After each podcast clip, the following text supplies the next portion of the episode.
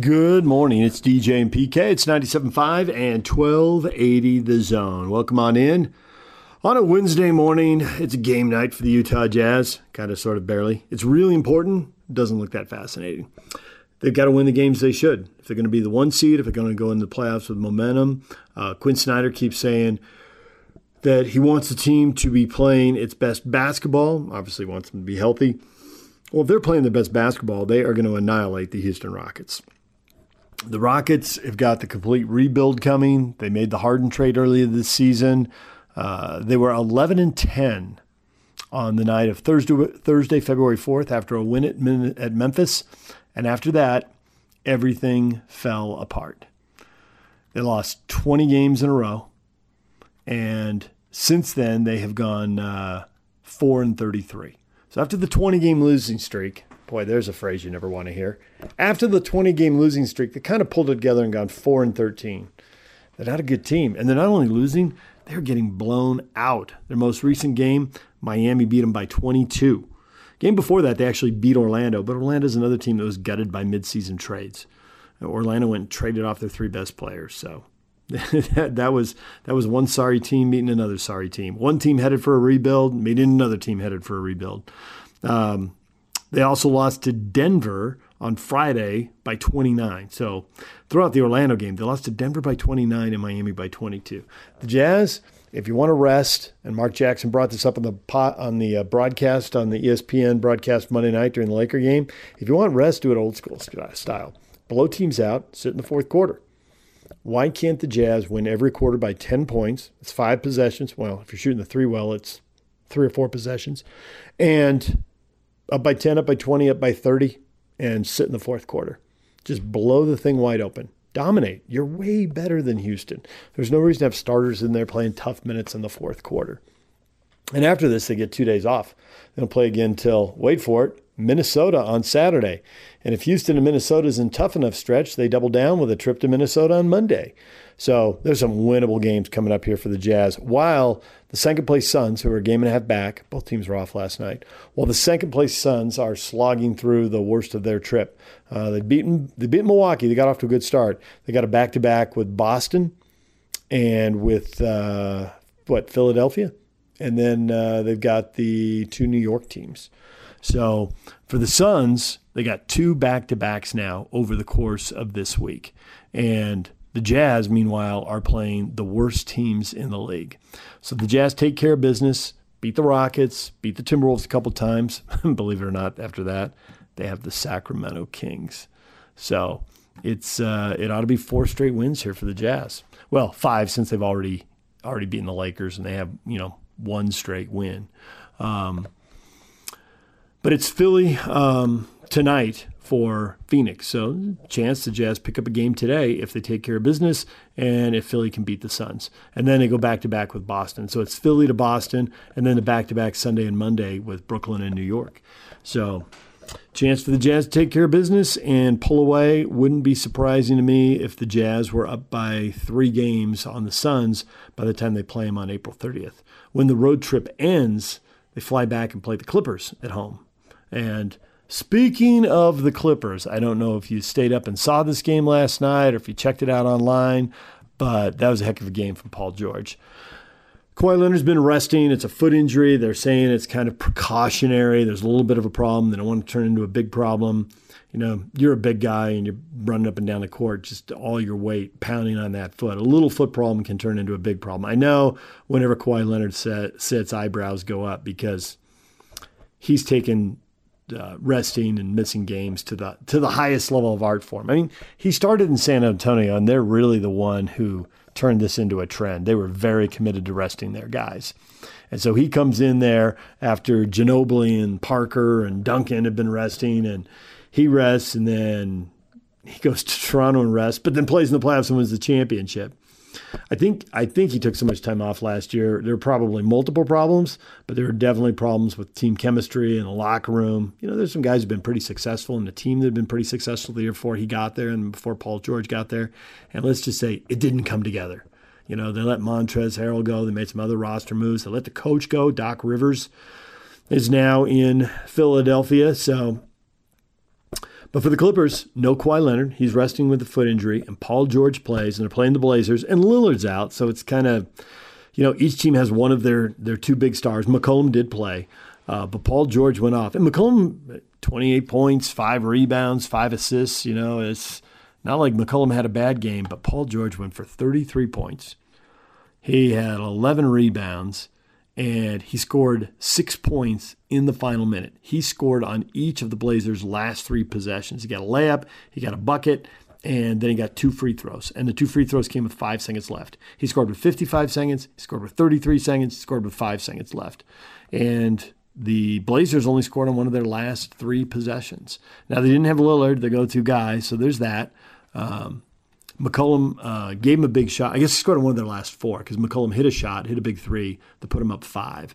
And then he missed a shot, and Norman Powell missed a shot. And Powell had a pretty good game. He had 23 points.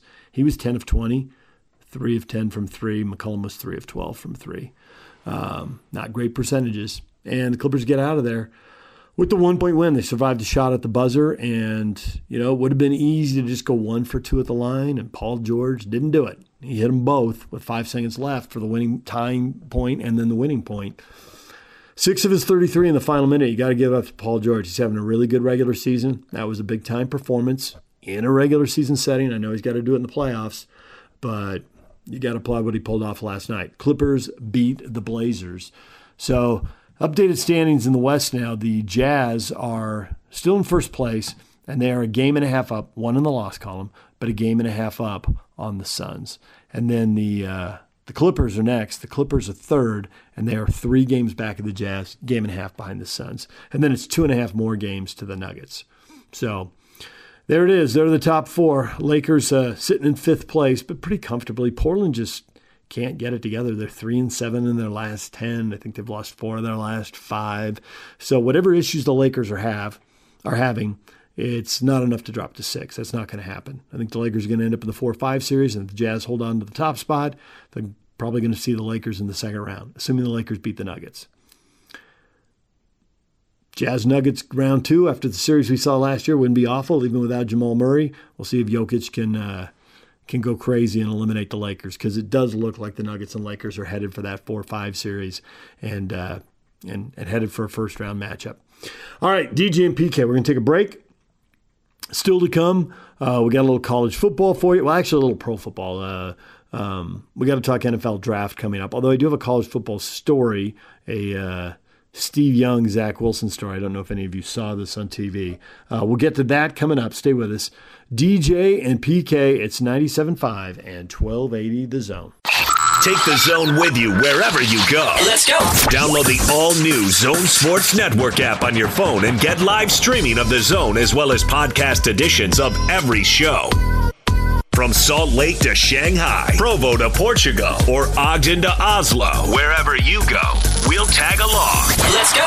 Download the new Zone app by searching Zone Sports Network wherever you shop for apps. It's the Zone Sports Network app from 97.5 1280 The Zone and the Zone Sports Network. DJ PK, it's 97.5 at 1280 The Zone. We are joined now by Dane Brugler, NFL draft analyst for The Athletic. Dane, good morning. Good morning, guys. How are you doing today? Good. We are uh, constantly amazed by all the love being thrown, not just to the top two quarterbacks, not just to the local guy at BYU, but five quarterbacks at the top of the draft. And you can go through the history of the NFL draft and you can find guys who – came in in the first round and were totally worth a pick. And they were great for their team, and their team won a lot. In some cases, won Super Bowls because of them. But you also see a bunch of busts up there. At any point, do you step back, look big picture, and think, wow, if five of the first nine picks, or whatever it turns out to be, are, are first round picks, there's some teams completely setting themselves up for Bustville here because there's no way all these guys are going to work out. Yeah, you know, and that's that's what history tells us. You know, no matter how confident we are in these evaluations, uh, you know, history tells us that of these five quarterbacks, uh, at least two of them will not live up to expectations. And you know, it's so much depends on landing spot, so much depends on development or lack thereof. You know, the coaching, the supporting cast, So uh, you know, it, it's something where you just you know the, all these quarterbacks are talented. There's no there's no question about that. But when you go to the NFL, there's so much so many more variables involved. First of all, just with college football, the NFL, two two different sports. Um, and then when you're in a locker room with 30 year old veterans who you know are talking about uh, you know their uh, their contract situation, this and that. It's just it, it's tough for some of these young guys to step into that type of role and and produce early on. So it, it, it the, where they end up is going to hopefully you know it, it's going to be a good spot for them both personality wise and play wise. But yeah, like you said, I mean, history tells us that uh, you know that some of these guys aren't going to work out. But if you're the team, you have to you have to take a chance. You know, at least I, I want to swing. Uh, I, I want my chance at bat. And you know, if it doesn't work out, it doesn't work out. But I'm going to bet on high end traits. I'm going to bet on guys with uh, you know a lot of the you know check the boxes and let the chips fall where they may. It's, it's, such a tough position to evaluate because there are just so many factors that go into uh, you know who's going to succeed and who's not at the next level. And if we're going to go by history, uh, we're also going to find that there's plenty of quarterbacks who didn't go in the first round and ended up being very good. And obviously, Wilson and Prescott come to mind here. And I'm sure if I went down rosters, I'd find somebody else. But those two come to me off the top of my head. Beyond these guys that are potential first round quarterbacks, who do you like that maybe could be what we would consider a sleeper?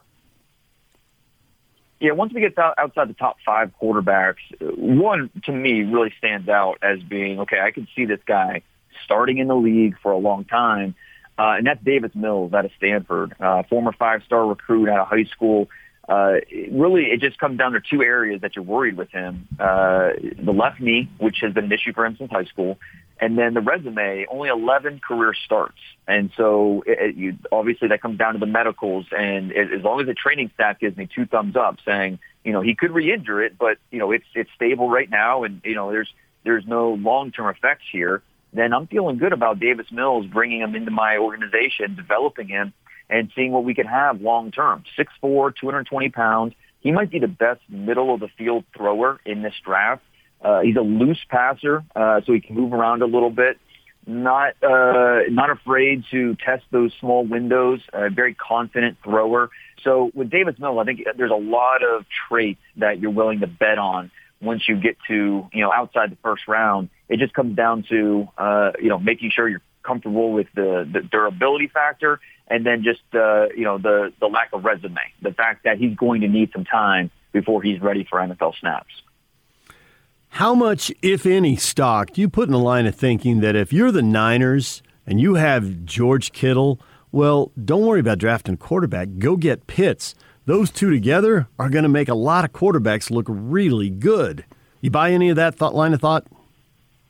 Uh, I mean, yes and no, because selfishly, I, I, I'm here for it. I want to see it. You know, it'd just be fun from a you know football viewing perspective. That would be a ton of fun. But at the end of the day, I, I think, you know, you look at the 49ers uh, last year, you know, coming off a Super Bowl appearance and the inconsistency at quarterback, it just, you know, was a deal breaker and the 49ers weren't able to compete. So uh, you have to get the quarterback right. And, you know, they, they traded all that draft capital to get up to number three to draft a quarterback. And it'll be interesting to see which one. I think we're kind of still guessing. Um, and I don't think this is a situation where the 49ers are – smoke screening or being coy. I mean, they don't need to be because we know who the first two picks are going to be. At least we feel very, very strongly that Trevor Lawrence will be going to the Jacksonville Jaguars, Zach Wilson to the New York Jets. So for the 49ers, it's more about due diligence. Uh, they were at Trey Lance's pro day uh, the week prior uh, with Justin Fields, the week prior uh, with Mac Jones. And so they traded up to number three with a specific quarterback in mind and then did anything happen these last three weeks to change your mind at all? I, I think they're just, they're keeping an open mind through the process. We don't know. And that's what we're kind of waiting to find out. Maybe we'll, you know, get some clues here over the final nine days, but the draft starts at number three and we're still kind of guessing who that's going to be. And that's going to create a, a domino effect because whoever, depending on who goes three, that's going to affect what the Falcons do at four, whether they go quarterback, whether they go best non-quarterback, which we think is Kyle Pitts uh, do they trade out of there if the right quarterback's available and we have a quarterback desperate team willing to uh, you know throw a lot of draft capital at Atlanta to get up to that number four pick? So a lot of intrigue, and it all revolves around what San Francisco does at number three. How much stock do you think the NFL puts into college competition? You know, it, it's all relative. Um, you know, because I, I think you you look at uh, you know teams playing in the SEC and uh, the talent they have around them. I mean, Justin Fields, uh, you know, having the talent that he had at Ohio State, Mac Jones, the talent that he had at Alabama. Yeah, they're facing better defenses, but they also have better talent around them. Uh, you look at Trey Lance, who, yeah, he faced FCS competition, but he's not really playing with a lot of guys that have NFL future. Uh, you know, the left tackle has a future, uh, NFL future, and then maybe one of those wide receivers has a shot. But for the most part, you're playing with uh, guys that aren't aren't going to be professional football players. And I mean, even Zach Wilson. You know, we look at uh, you know Brady Christensen has a chance to be a top 100 draft pick at left tackle, but Dax Milne's more of a late round prospect. Um, you know, the the two guards, Herring and Hodge, and maybe late round prospects. So you know, Zach Wilson did not face the high level of competition that you know you would see in the SEC or some other conferences. But at the same time, even though he's playing with a strong supporting cast, he's playing with a good run game, played with a strong offensive line. Uh, you know, his targets were were good players. They're not you know, NFL quality for the most part, NFL high end players. And so I think it's all relative, and that that goes into the thinking when you're evaluating these quarterbacks. All right, so now, Dane, now we're just going to have you step right into it, okay? We got a lot of BYU and Utah fans listening. And BYU fans think the Jets are about to do the right thing. Zach's going to go have a ton of success and make them proud, and this is going to be great, and the Jets are going to break through. There's a long line of Ute fans listening right now who are pretty sure that he is uh, undersized. He's had injury issues, although he's healthy this year. He's going to get beat up in the NFL. He's going to be uh, revealed because he didn't play elite competition this year. And plus, it's the Jets, and they're going to screw up around him. Who's right? Ute fans or Cougar fans? How's this going to play out? Well, I, I think just, just focusing on the player. Um, I'm a big Zach Wilson fan, uh, and, and I've, I've been bullish on that since the fall. Um, you know, I took a lot of heat in my first mock draft back in November. I put Wilson at number two, and people just went nuts. And uh, but I mean, here we are. I think it's become the you know accepted as that's what's going to happen. And I think he's just an easy player to like when you, you watch the off-platform throws, the natural accuracy, the way he can char- change his arm angles and not sacrifice velocity or ball placement. Um, he's a sharp kid. He's athletic. Uh, you know, there, are there things he needs to work on? Yeah, absolutely. He's 21 years old. Um, you know, in terms of escaping the pocket before he needs to, or uh, just just the way he you know reads certain defenses um, from certain alignments. I mean, there, there are certain things he needs to get better at, but that's nothing that's you know uncommon for a true junior quarterback. Uh, do you wish he were bigger? Yeah, I, I wish he was six five and you know two thirty and still moved the way he did. But you know, it's, this is not uh, realistic. Uh, you know, 6'2", 215 is decent size and, you know, good enough to, to make it at the next level. Uh, you know, plenty of quarterbacks that size or even smaller have found success. So, um, you know, I, I, it's just being smart with your body and staying durable. That's something that's hard to predict. Um, going to the Jets where offensive line has not been a strength for that team. I think it's on the upswing. Mekhi Becton at left tackle is one of the best young left tackles in the league. Uh, you know, they have five picks in the first three rounds. They're going to invest in the offensive line uh, more and more. Uh, and I think when you look at the Jets with a new head coach coming in, Robert Saleh, um, you know, he's a player's coach. Um, you know, with the LaFleur offensive coordinator, uh, you know, it's, it's going to be a system in a Shanahan mold, which fits uh, Zach Wilson very well. And uh, the uh, general manager, Joe Douglas, in his second year, I think they're headed in the right direction. So as long as ownership doesn't get in the way, the Jets could be turning the page here. I don't think that's crazy to think that when you look at the general manager, the head coach, and the potential of Zach Wilson and the potential of this roster of what they're putting around him. So uh, I'm, I'm excited to see how this plays out uh, for both Wilson and the Jets because you know there's definitely a path to success when you break it all down on paper and how it could play out. Yeah, let's hear it for Broadway Zach, huh? Going forward, maybe that'll happen. uh, you know, one, one of the things that we've seen is these these individual coaches, particularly at the quarterback position, been getting a lot of run. And John Beck's a former BYU mm-hmm. quarterback, and he's running these camps down in Southern California. He seems to be everywhere, from going to pro days in Florida to being on podcasts. He talked about I heard him on a Peter King one where he talked about when he gets off the field mid morning or late morning, early afternoon, whatever it is, he's got dozens and dozens of messages waiting for him. Uh, how much do you think that the NFL people are relying on these types of men who are involved in this training to help them with their selections? I don't know that they're relying necessarily, but it is a resource. Um, you know, because the NFL teams, there's no such thing as too much information. You want to get all the relevant info.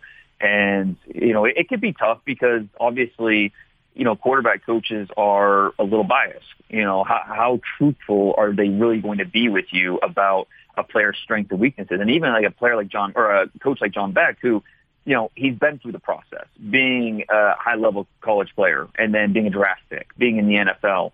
And he's coaching multiple quarterbacks in this class. It's not like it's just one, so it's multiple. So is he going to feel comfortable really being honest about where uh, you know some of these guys need to improve, where their shortcomings are as players.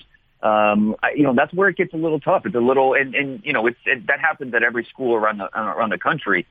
Teams know which coaches are being honest with them and which are just going to pump up their players, and that's that that's part of it. And you know, I don't I don't know John Beck whether or not you know because he's not going to necessarily say that publicly, but how he talks with NFL teams, you know, it, it's that we just we're not sure. We're, we don't know that part of it, and that's something that NFL teams, if you know, if they feel like he's being honest and he's willing to say, hey, this is where you know Justin Fields he needs to get better. This is this area, or he's not going to make it. Things like that.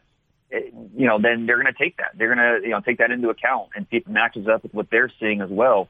But you know, the quarterback position, there's so many variables that go into success and failure at the NFL level. It's it, it, it's the hardest position to evaluate. So the more information you can get from all these different resources, people that have spent time with the players, understand their psyche a little bit, both on and off the field, you you take all that into account and, and try to figure it out, come to the best conclusion. So I'm curious what you think the Patriots are going to do if they're going to go with Cam Newton or if they're setting up another move here. I've seen plenty of speculation. I think they're 15, but I've seen people saying, "Oh, they can get to 10 if they want a quarterback and make a deal with the Cowboys." And in, and if the five quarterbacks go in the top 9, A does one of them slip one more spot to them or once you're 10 you can get to 8 anyway and make another deal. What is Belichick doing? Does anybody have any idea? Or, you know, he's basically the, the CIA or FBI of the NFL and nobody knows. Well, you know, I, I think that when you look at uh, the track record, they, Bill Belichick and his, you know, 25 years or so of being a head coach and, and you know, a top decision maker for a team, his teams have only drafted a quarterback in the first two rounds once, and that was Jimmy Garoppolo. Um, and so it's just when you think about it, though, he's had Tom Brady for like, what 20 of those years. So I don't know that necessarily is a big enough sample size for us to make a determination about whether or not he's going to take a quarterback early or whether or not he's going to be aggressive to get that quarterback. I, I think that he spent the last year uh, looking at that offense and how stagnant it could be at times. And, you know, they, they brought Cam Newton back as I, I think that you know that's that's your insurance. That's you know that, that's probably the best we could do in terms of free agency, in terms of trades. Uh, just bring Cam Newton back, and then you know we're going to draft a young guy. But you know which young guy is it? it do they have? And, and it's also fair to point out that not all of these teams love all five quarterbacks. You know, Bill Belichick and the Patriots, they might love two of these guys or three of these guys. The Patriot or the Panthers at number eight overall once uh, it became clear in their minds that Lawrence was going one, Wilson was going two, they said, eh, we don't really love these other guys. We're going to go get Sam Darnold. And, you know, that's going to be part of our figure it out situation uh, at quarterback in Carolina. So not all these teams love all of these players. And the Patriots, it, it's hard to know. Maybe they will, maybe they won't. If the right player were to slip to maybe say seven in Detroit or eight in Carolina, nine Denver, I mean, that maybe we see a, a trade, and maybe not even just the Patriots. You have Washington, some of these other teams. So it's going to be really interesting. You know, quarterbacks maybe one, two, three, four, which you've never seen before, and then where does that fifth quarterback land? It, do we see a big trade up? Which team does it? It's really going to be fascinating on draft night. Well, Dane, we appreciate the time and a few thoughts on the draft. It'll be interesting to see how this all plays out. Thanks for hopping on the show with us. Anytime. Take care, guys. Dane Brugler, you can read him. He's the NFL draft analyst for The Athletic. There's Dane Brugler covering the NFL draft. Thanks to him for joining us. Um, I was watching, uh, I was flicking around last night, and, you know, Jon Gruden for years did this. Uh, um, draft series and talk to quarterbacks in his quarterback room, and he's got all his charisma and he's in there grilling guys. And so when he goes back to the Raiders, ESPN loses that. So they got a new series, QB 21 or something like that, and it's a Kirk Herbstreit, Kirk Herbstreit uh, vehicle. And, you know, they can't sit in the room and watch film together. They got to get away from Gruden's stick with the pandemic and all that. So everything's remote. So they um, he interviewed Zach Wilson and he brought Steve Young in. I came in, in the middle of it. I was just channel surfing when I found it, and um, Steve Young basically had a testimonial for how. I mean, Steve Young's all in. You know, Steve's going to be positive about BYU quarterback. I mean, he's not going to get up there and stamp his feet and say, "No way, what's happening? This guy blows." If somebody's struggling, Steve's just going to be quiet. He's not going to go out and rip them. Um, so if he's going to say something, it's going to be positive. But I got to say, he is jumping in with both feet. He is really pumping Zach up. And you know, you got to have the organization around you.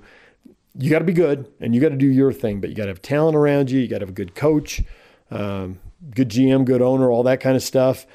The Jets haven't really been known for that, but Steve doesn't mind, man. Steve thinks Zach is going to be successful, and he was just selling it. The funny thing in this is that they ran it, they ran a tease, and then they came back and talked about it.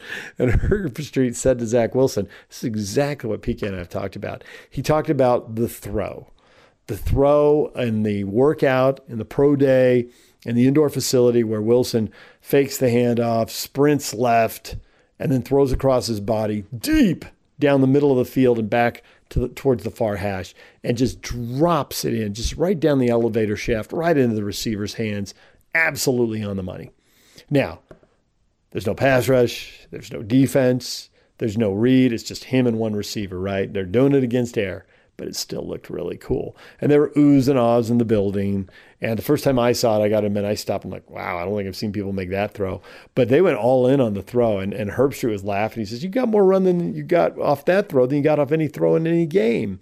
And they brought in Max Hall and they talked about the whole thing about how they were trying to say, hey, he doesn't shy away from any challenges or doing any of the tough things. You know, it's it's it's he's just throwing to receiver. So what's the hardest thing you can do? You know, throw across your body, throw deep, throw back to the middle of the field. Let's make it as impressive as possible. But it was funny seeing Max Hall get the run. Steve Young was on the show. Man, it was just we'll take a quarterback from that decade. We'll take a quarterback from that decade. Where was Sarkisian? I didn't I didn't see a quarterback from the '90s. Um, and did I say Max Hall? I meant John Beck. Wrong guy. Uh, no, they talked to, I think it was John Beck, not to Max Hall. But still, the point is, they had a quarterback from that decade. Didn't have anyone from the 90s. Come on. All right, DJ and PK, we got to take a break. When we come back, we're going to talk uh, NBA and we're going to talk Utah Jazz. The Jazz are playing the Rockets tonight. Uh, they had to win, they had to win easily. Andy Bailey, his thoughts on the race down the stretch and the Jazz and the Suns and the playoffs and how they all set up. And we'll talk with Andy next. Stay with us. Take the zone with you wherever you go. Let's go. Download the all new Zone Sports Network app on your phone and get live streaming of the zone as well as podcast editions of every show. From Salt Lake to Shanghai, Provo to Portugal, or Ogden to Oslo, wherever you go, we'll tag along. Let's go. Download the new Zone app by searching Zone Sports Network wherever you shop for apps. It's the Zone Sports Network app from 97.5 1280 The Zone and the Zone Sports Network. DJ and PK brought to you in part by Davis Vision. The Davis Vision Spring LASIK sale is going on now. Get rid of those contacts and glasses and save $1,000. Start your road to better vision at Davis Vision. Check them out at davisvisionmd.com or call them today at 801 253 3080. That's Davis Vision. Time to welcome in Andy Bailey, NBA analyst, writer for Bleacher Report, joining the show once again. Andy, welcome back. Thanks for having me, guys. I am curious your take on a lot of people's take on the Jazz that while they're good, and no one doubts that they are good, what really separates them from multiple teams in the league is the fact that they have just been much healthier. Healthier than the Lakers, healthier than the Clippers. Now that Jamal Murray's been hurt, healthier than the Nuggets, healthier than the Sixers and the Nets. Are you buying it? Um, I think that's maybe fair to a degree. Uh, what what that ignores, and I, I haven't heard that as much maybe as you have. I've I've certainly sort of seen that in the floating around in the ether, but Utah has been basically since what were they? They started three and three or something like that. Basically since then, they've been the best play, the best team in the NBA.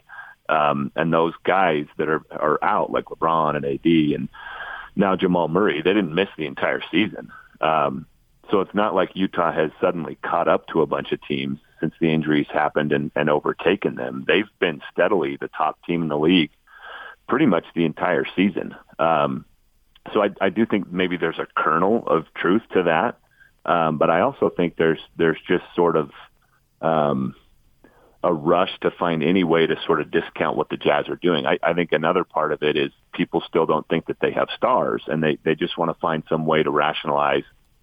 I don't think this team is going to win at all, or you know, I don't I don't trust that they'll you know pass the Lakers, Clippers, whatever in the playoffs. So they're just kind of looking for little nuggets here and there that can discount what they've done so far.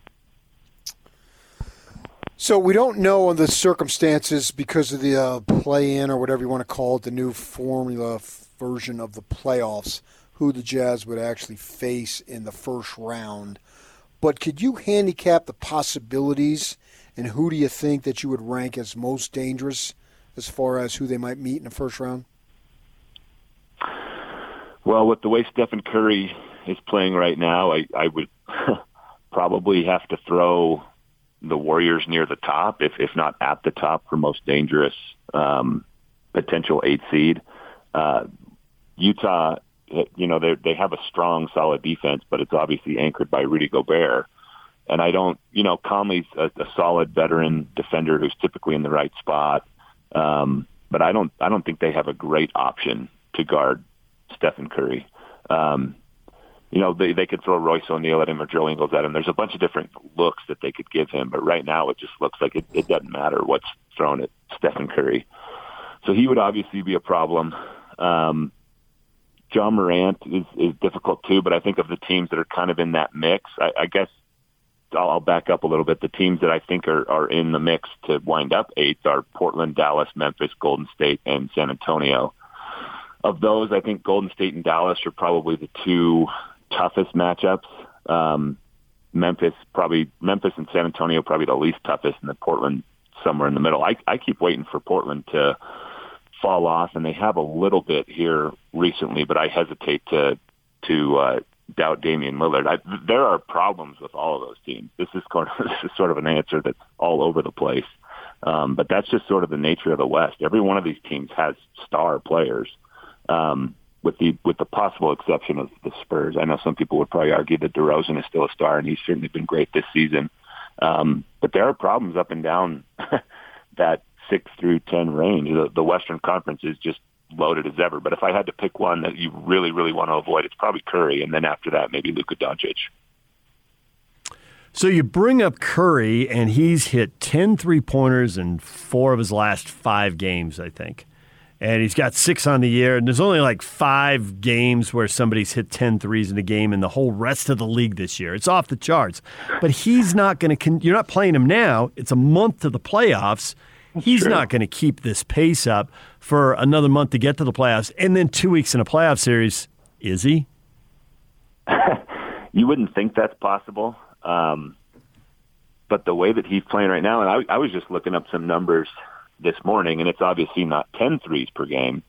Um, but when you look at his numbers with James Wiseman or Kelly Oubre off the court, and it's maybe not fair to to you know throw Golden State struggles on those two guys, um, but I think what it is, is is when certain players are off and the ball is in Curry's hands more, and, and he's more of that heliocentric type of a player or playmaker. Um, Utah's just or Utah Golden State is just a lot better, and so is Stephen Curry. I mean, when when he controls every possession, um, he's just been lights out. I I think the numbers, I'm going to pull them up so I don't get them wrong, but when, when Oubre's been off the floor this season, and a lot of this is influenced by the recent hot streak, but Curry's averaging 38 points, seven threes, and six assists per 75 possessions with a, with a true shooting percentage around 70.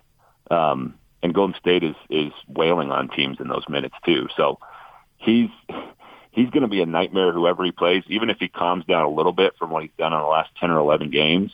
Um, he, I, he he's a guy who I think could single handedly win a series. I, I potentially against just about anybody in the West. I mean, I would I would certainly pick the Jazz to win in five or six games over the Warriors. Um, but I, you know, I, I wouldn't be shocked if Stephen Curry had four games where he was just completely unstoppable. Um, so, so I think you make a good point. He's probably not going to be doing what he's doing now in in a month or month and a half or whatever. Um, but he's going to be ridiculously dangerous, assuming he even gets to eight. I mean, like you said, we've got the play-in tournament still. So you put out a tweet says always interesting to me when commentators and analysts casually claim that Donovan Mitchell is Utah's best player. You're trying to make a point there, but I'm not exactly sure what the point is. Could you explain? Um, yeah, I mean, to me, I think it's pretty clearly Rudy Gobert, um, who is not only the Jazz's best player this season, but has been for five or six years now. Um, and I think it's a general comment on, and, hopefully it doesn't seem too much of a slight to Donovan Mitchell, but it's it's more of a comment on how good Rudy Gobert is and how he's he's just sort of not not necessarily ignored by the national media because he's obviously won a couple of Defensive Player of the Year awards. He's been All NBA. He's been an All Star. Um, but I'm going to go back to what I said earlier. A lot of commentators and analysts think the Jazz don't have a star, and it's easier to trust a guy like Kawhi Leonard or LeBron James in the playoffs because oh, the Jazz don't have a top 10 to 15 player. Um, but in terms of impact, Rudy Gobert is absolutely a top 10 to 15 player. Um, and maybe this is a semantics argument. There, there's a debate between is there a difference between best player and most impactful player? Um, I, I don't think there is. I, I, I've heard the argument that it's different, and I think if you wanted to say Donovan Mitchell has more basketball skill than Rudy Gobert, um, that's that's probably impossible for me to argue against because um, he just he can do more things. But ultimately, I, I think what matters most to me is who moves the needle the most towards winning, and that's been Rudy Gobert, not just for the Jazz, but but he's one of the biggest needle movers, for lack of a better term, in the entire NBA, and he has been for half a decade. Um, you know, there are a couple people out there. I think John Hollinger is one of them who've actually said, you know, he deserves more recognition in the MVP race. Uh, he he certainly won't win it, and he may not get many votes, but he's he's a guy who could certainly earn a you know top three vote for MVP. I mean, the Jazz are the best team in the league, and like I said, they've been the best team all season, and I think Gobert is is pretty clearly the biggest reason for that. Andy Bailey joining us, NBA analyst and writer for Bleacher Report. So the Jazz play the Lakers twice, and we see because of that we're following the Lakers a little close in all their media, and we see the reports that uh, Anthony Davis could literally be back for the next game, and if not, you know he'll be back in a week. He seems very close. But the reports on LeBron that he's still weeks plural away. There aren't that many weeks left in the regular season. We're in the playoffs in four weeks. So, uh, is there enough uh, runway here for LeBron to get back into basketball shape and for the team to all get on the same page and be in a playoff groove? I mean, I know he's LeBron, but is he just going to conjure this up out of thin air? Yeah, I, I think there's reason for some concern if you're a Lakers fan or, or you're in that organization. Um, I think the fallback is what you just said. LeBron is LeBron, and I think he's reached a point in his career where it's hard to – it's hard to discount him um, until we've actually seen him falter, and he really hasn't since 2011. Um, and they've got you know, they've got a lot of chemistry to fall back on from last season's playoff run, and their defense is still you know pretty solid even without those two guys in there. So there's a lot going for them. Um, you know, I, I this has quieted down in the last couple of weeks because I think the Lakers without those two have been a little bit better than people expected. But if he really is out for, you know, two, three, four weeks pushing up against the playoffs, then I think the chances of them falling into that play-in mix are, if not great, at least they're bubbling back to the surface. Um, and, you know, if they have LeBron and AD for a play-in tournament, you know, whatever the format is, it's hard to imagine them losing two games, but that's a possibility. Um, and then if they, you know, if they wind up seventh or eighth, I, it's it's a tough matchup for the Jazz, obviously, but I I think the Lakers would prefer to play the Nuggets without Jamal Murray than the Jazz. Um, so there's certainly there's certainly cause for concern uh, among Lakers fans. I think I think they would all be pretty confident in a series against the Jazz. Let's say if it wound up that way. Um, but that's that would be a heck of a first round series, and I and I think you could make an argument that the Jazz are the better team. So I am going to go on strike unless Donovan Mitchell gets first team All NBA. Is it a waste of time for me? Do you think he's got a shot? um, I, I would start working on your picket signs. Um, I th- there's just so many talented guards, and and I actually saw something really interesting about Mitchell. I wish I could remember who tweeted this because I I would give him credit. Um, I think it may have been the guy who started Basketball Reference, but I can't. Uh, Justin Kubatko, I think is his name. But anyway, um, he posted something like players who average 25 points and five assists on the best, the team with the best record in the league traditionally have been the MVP. It's it's only happened a handful of times. Um, and we have to we have to look at Mitchell's numbers in the context of what's happening this season. I mean, there there's an offensive and a statistical explosion this season that's really unlike anything that I've ever seen covering the league. And I've, you know, I've only been doing this for 10 years. Um, but I've, I've certainly spent a lot of time looking at the history of the league through assignments that I've had and things like that.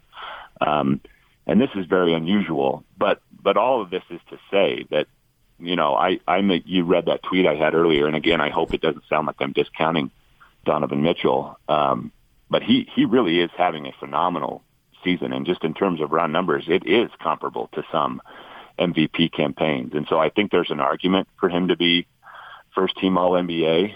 Um, but you're you're you're talking about guards that he's got to be put above, and you know what Stephen Curry's doing right now, what Luka Doncic has done for a lot of the season. And I don't, you know, maybe they can qualify him as a forward. I don't know. I, there's just so many good guards this season that he would have to leapfrog. I, I think you could make the argument, but I hope you've got some some spray paint and some signs that you could put together for that. I do, man, and I'm, and I'm going to start at your house. so there are plenty of people who will not vote for him and will justify it. And, and basically, their line of thinking is Utah is the Milwaukee of the West. They're going to win a lot of games. They might even be fun to watch on TV. But when the going gets tough, the Bucks get going. right on out of the playoffs. Yeah. And the same thing's going to happen to the Jazz. They're going to lose to the Lakers in the second round. There's going to be uh, 24 hours of big fat I told you so's before the rest of the NBA turns around to watch big boy basketball with the Lakers and the Clippers and the Nets and the Sixers. You would say what? Well, first of all, um, a lot of those takes, and, and I have felt this way for years, really annoy me. Um, because it's really easy to pick a team and say they're not going to win the championship and then come back and do I told you so later. I mean, there are 29 teams that are not going to win the championship. And so a lot of analysts and, and other people can pound their chest about something like that and have a very high percentage chance to be right. And then, you know, on the, the off year that they're wrong or whatever, like the 2011 Mavericks or the 2004 Pistons or, you know, we could probably pick a few other surprising championship teams over the years um, there's there's never the mea culpa. you know, I was I was wrong. Maybe, maybe there is occasionally, but you just don't see those as often. Um, you know, everybody doubts the team that hasn't done it until they've done it, and I think maybe there's a little bit of fairness to that. I mean, there, there's sort of a subconscious part of me that thinks, yeah, it's easier to trust Kawhi Leonard in a playoff series or LeBron James in a playoff series because we've we've seen it before. Um, we've experienced Kawhi Leonard take over an entire postseason like he did with the Raptors. Um, we've seen LeBron James in the in the finals for however long it was in a row, nine, ten years, whatever whatever that streak was. Um, so yeah, it's a little easier to discount the teams that haven't climbed all the way up the mountain yet, like the Jazz and the Bucks. Um, but I also think if you just look at things objectively, um, Utah is on pace to break the record for most threes made per game for a season. They're shooting close to 40% from three. They've got they've got one of the best defenders of all time. They've got a guy who can take over a series and Donovan Mitchell, as we saw against the Nuggets last season. They obviously didn't win that series, but what Mitchell did was absurd. So you've got, you know, that guy that everybody kind of looks for in the playoffs, um, who could take over on offense. You've got veterans like Conley and Ingles, um, there's depth, there's shooting, there's defense. I, I think there's a very strong case to be made that the Jazz are one of those teams that can buck the trend. And if you if you dig your heels in and say, you know, the Jazz are going to win, you have you have a lot less you you have a lot lower chance of being right than the people who can get on TV and say there's no chance the Jazz will win. Um, so it's it's a little bit tougher call. Um, but I think to discount them outright and just say they have no chance is kind of ridiculous, frankly. But then to go with the theory of you've got to do it before we believe you can do it, and there's only two players or two teams, and it's the Clippers and the Lakers, then, right? Because Steph Curry doesn't have yeah, enough horses I, right now. Mm, Durant, maybe the Nets, if he's healthy. Yeah, and I'm starting to wonder about the Nets because um, they just they can't seem to get all three guys going at the same time, and maybe they're just being abundantly cautious, and and everybody will be fine in the playoffs. Um, but you're right. I, I think the default is you know it's easy to pick the Clippers or the Lakers, and I think it's easy to to justify those picks. Um, but I, I I really do believe that this season, and I can probably knock the Nuggets off this. In fact, I, I think it's pretty safe to do so. But there are seven or eight teams that I think you could make a really good faith argument that they could win it all. Um, there's a ton of parity in the league right now. I think more than some people realize, and there's there's a lot of variance with how many threes that these teams shoot. Um, you know, you can go on a cold streak for two weeks and be done, or you can go on a hot streak for a month, month and a half, and win it all. Um, and I, you know, there's a lot of variance with teams around the league, and I think there's actually a little bit less with the Jazz because they are a really consistent three point shooting team. Um, you know, guys like Ingles and Conley and Mitchell have all been, you know, pretty good three point shooters for a while now. Bogdanovich is another one. Um, they they've got a lot of options offensively, and I think they've got a great anchor in Gobert. So I think their variance is is slightly less chaotic than than some of the other teams in the league. I, I do think they have a solid shot. So load up the vans. Everybody going to Wendover. Oh, never mind. Just grab your phone. You can bet on your phone. You have to drive an hour and a half. Andy says it's yes, going to be okay. or but, did I did I oversell that? well, I, be okay is probably a good way to put it. I, I am increasingly every year becoming one of those analysts who hesitates to make predictions. Um, cause it's just, I mean, in the years when the Golden State Warriors had Durant and Curry, you know, full strength, it's easy to just say, oh, let's chalk it up to the Warriors, um, when the season starts. But crazy stuff happens in the NBA every single season. Um, and I, you know, I don't think you'd be flushing your money down the toilet if you if you put some on the Jazz. Um, but like I said, there are just so many good teams that I could see making it all the way. I mean, you mentioned the Bucks earlier. I, I think it's too early to even discount them. Um, the Sixers have a dominant, dominant big man in, in Joel Embiid. Um, the Clippers and Lakers, we've already talked about. The Jazz, I, I'm I'm a little more hesitant with the Suns than some other people are, but they've got a, a good, you know, modern roster with a veteran point guard who um, is certainly hungry right now. So there are, there are a lot of teams that you could put your money on. Um, if you're the gambling type, I, I, I don't think the Jazz are a terrible bet, though. Andy, we will leave it right there. Andy writes for Bleacher Report, covers the uh, NBA as an analyst and writer for them. You can read his stuff there. Andy, we'll have you again on the show as the playoffs get closer. Thanks a lot for joining us today. Sounds good. Thanks for having me, guys. There's Andy Bailey. When we come back, what is trending? All the headlines. Stay with us. Your day is just begun. Yeah! But for DJ and PK, they're just hitting their stride. It's time for all your headlines from the night in sports as DJ and PK tell you what's trending. Are you ready? On 97.5 1280 The Zone and The Zone Sports Network. Yeah! Hashtag Utah Jazz.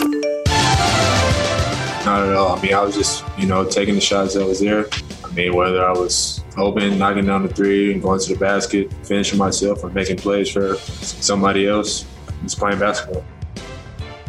That's Royce O'Neale talking about what he had to do to break out of his offensive slump. Not a lot of emotion there, PK. Basically, take the shots I'm supposed to, and they will fall. No overreaction. Didn't really hear his Didn't hear his uh, pulse or anything changing. No adrenaline rush. Ah, I did this. I did that. They will come. They will fall. I like it. He is 6 of 15, 40% in his last three games. And before that, he'd had a stretch where he'd missed 15 in a row over five games. So, last three. Well, it's only natural then. Yeah, last three have been a little different. Back to the 40% number that uh, everybody hopes to be shooting. You do that, if you shoot a lot of them and you make 40% of them, you're going to be in good shape. What's a lot of them? Five a game? Is that a lot in your mind? Taking a lot of shots, I think it depends on who you are. No, no, Or making I know, I know, I know. I'm talking about for O'Neale though. What what is a Yeah, lot? I would say I would say that uh, yeah, I would say if he's averaging four or five a game, that's probably a lot for him.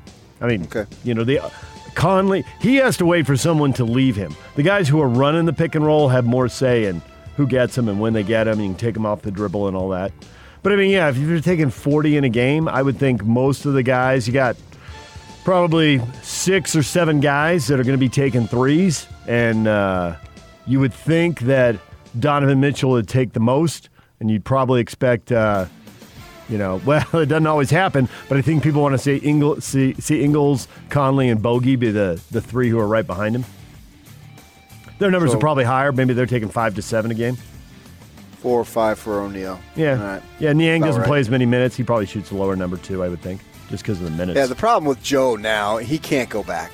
We've been saying this a thousand times, but now, now you can't go back. Now, fans and the media, we're not in practice. We're not in the film sessions. We don't know what's said. We probably see some stuff and get some some wild thoughts in our head and say crazy things. But this time, PK, we've been right for years. yeah, you can't go back now, Joe. You can't just go like a, a, a one for three or something like that. You you've got to be an integral part because you're a talented ball player. So sorry, man. Forget it. It's on you now. Well, I do think the one thing where the where it's not on Joe and it's on coaches and his teammates is that he can't get into the Royce O'Neale role. You know, there are guys who initiate the pick and roll, and there are guys who go stand in the corner and they get their shots when people leave them. He does both though. He does, and I think it's incumbent on the teammates and on Quin Snyder to make sure that Joe's running a pretty good percentage of those pick and rolls. Because when he when he goes to the corner, the opposite corner from Royce, and they stand there, now it's not up to them so much. I mean, there is a, you, you pass up a shot, so that's on them. But if the guy never leaves him, the teammates are never going to throw him the ball, and he's going to be back in that role that drives you nuts, that drives Yak nuts, drives me nuts. So he's going to have to have the ball in his hands. Okay, fine, whatever. And- yep. All right, DJ. You're the Pete- basketball mind, and then I just sit back and just watch you dissect the game. It, it, it's like a master in his craft. It's beautiful. Thank you, PK. Even though that wasn't very genuine, It is. I- it is. You just love the game. You can see it, man. I do. I do love it. I mean, it's it's right there with soccer. When you just go, I just sit back. the Jazz and the Rockets tonight, six o'clock. So the pregame show will start at five o'clock right here on the Zone Sports Network. The only person we're waiting to hear about their health is uh, Ilyasova. He's got a hamstring issue, so we'll see if he's good to go or not. But uh, expecting to see everybody else, and they hopefully we'll see it. We'll see that whole theory about playing the twenty-five or uh, thirty minutes and playing fewer minutes because you've you've built a big lead. The Rockets have been blown out in two of their last three games. The one they weren't, they won, and that's Orlando, and they're no good. They've gutted their team at the trade deadline. But uh, the Heat blew them out. The Nuggets blew them out. Why shouldn't the Jazz blow them out too? DJ and PK. Hashtag NBA. Rose slings it. Bullock funnels. Barrett, right corner three. Knocks it down. Barrett with six threes in the game, and the Knicks lead by 10. Irving, left of the lane, stops, fumbled it, gets it back in traffic, puts it in off the window along the baseline. How did he do it? Towns with it up top here. Thought about a three. Now he lets fly. Yeah. An 11 point lead with 3.39 left. George against Nassir Little now on the switch. Five to shoot. George crossover. George steps it back. He'll try the left wing three over Little. It goes! The moon ball for Paul George, and he buries it. Paul George coming up big. Kawhi Leonard was out. sore foot, and apparently he's going to be out for at least a week. They're saying it's more precautionary than anything. Who knows if they're telling us the truth there, but we'll go with that. And Paul George stepped up with 33 points, 11 rebounds, and PK, eight points in the last two minutes, six points in the final minute on the Clippers' last three possessions, including two free throws with five, 4.8 seconds left that tied the game and then won the game. That was big time down the stretch from Paul George. Oh yeah, yeah. I mean, I've been saying it for weeks, man. He's just killing it right now. Will it continue in the playoffs? Well, we'll find out. Clippers beat the Blazers, though. And as much as we're looking at the Suns and wondering if they can catch the Jazz and how will they do getting through this road trip, are they going to lose a couple times? The Clippers are probably thinking all those same things. They're only a game and a half behind the Suns, so they've still got a chance to get to the two seed. And if those two meet in the second round, they'd have the home court. So see if the Clippers can roll down the stretch here without Kawhi Leonard. The other highlight you heard there the Jazz Next couple of opponents after the Rockets tonight, they'll be playing the Timberwolves twice and the Kings once. And the Timberwolves beat the Kings 134 120. Karl-Anthony Towns, 26 points and 18 boards. You figure he's the next guy in a bad team that's going to move somewhere that the whole league's going to be uh, chasing with their cap space? I don't know what's in his mind, what's in his heart, so I can't answer that. I mean, if you just go on what we would assume, that team's been bad. So yeah, they've had Garnett and Marbury and Kevin Love, and and uh, he's just the latest, I guess. So if you go by what we think might happen, but I can't answer what he feels, what he thinks.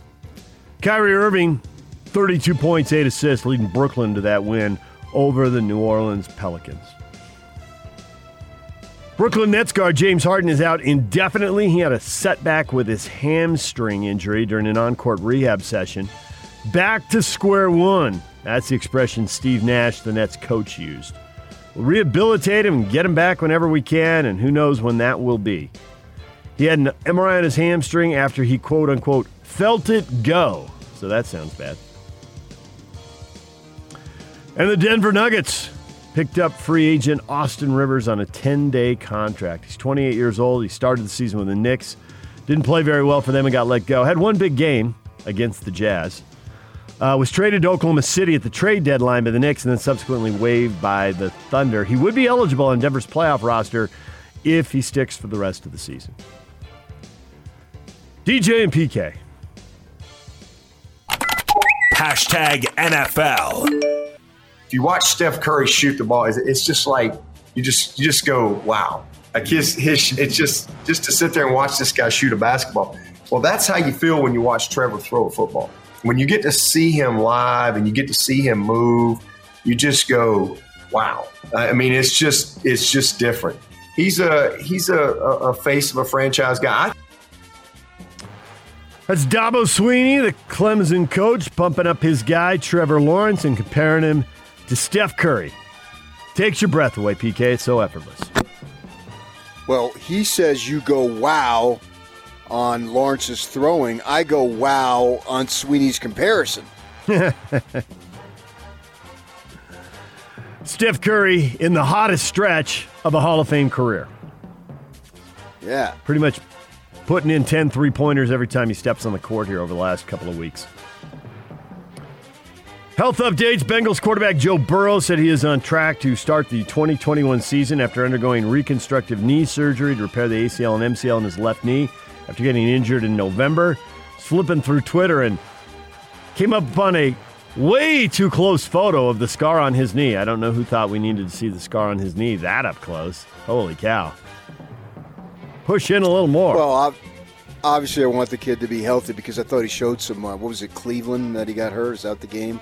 if I remember, and he looked good up until then. He looked really good at times, especially when you factor in as a rookie. So Cincinnati might have something, but you got to have your health, of course.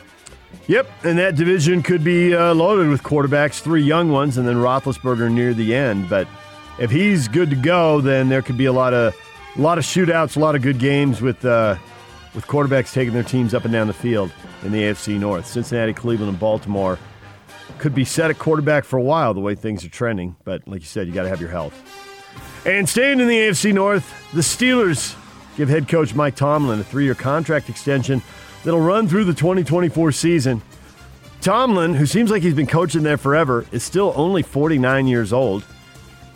He's won about two thirds of his games over the 14 years he's been with the Steelers. He's got a Super Bowl title and a second trip to the Super Bowl that ended in defeat. So it's a pretty good run here, and uh, he he could be going for another.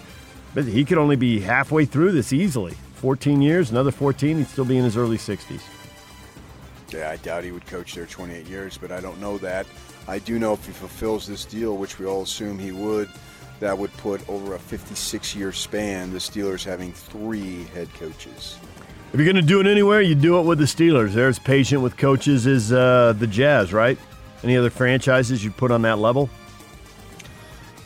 Well, I, I, I have to think about that. My my thought was that they they demand the patience, and I don't know if that patience is necessarily required because the three that they've had have been really good.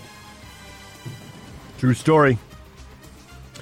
Raiders owner Mark Davis reacting to widespread criticism of a tweet sent from the team's Twitter account that read, I can breathe for 2021 after former Minneapolis police officer Derek Chauvin was convicted of murdering George Floyd yesterday. Explained last night the post was his idea. He does not plan to delete it. Davis said he meant no disrespect to Floyd's family with the tweet and said he took the lead from Floyd's brother, who said following the verdict, Today we are able to breathe again. Davis said, I felt that was a powerful statement. Well, he's the owner, so he doesn't really have to answer to anybody, yeah. in, certainly in the Raiders organization. And of course, his father was in front of the game and hiring minorities all over the place with yep.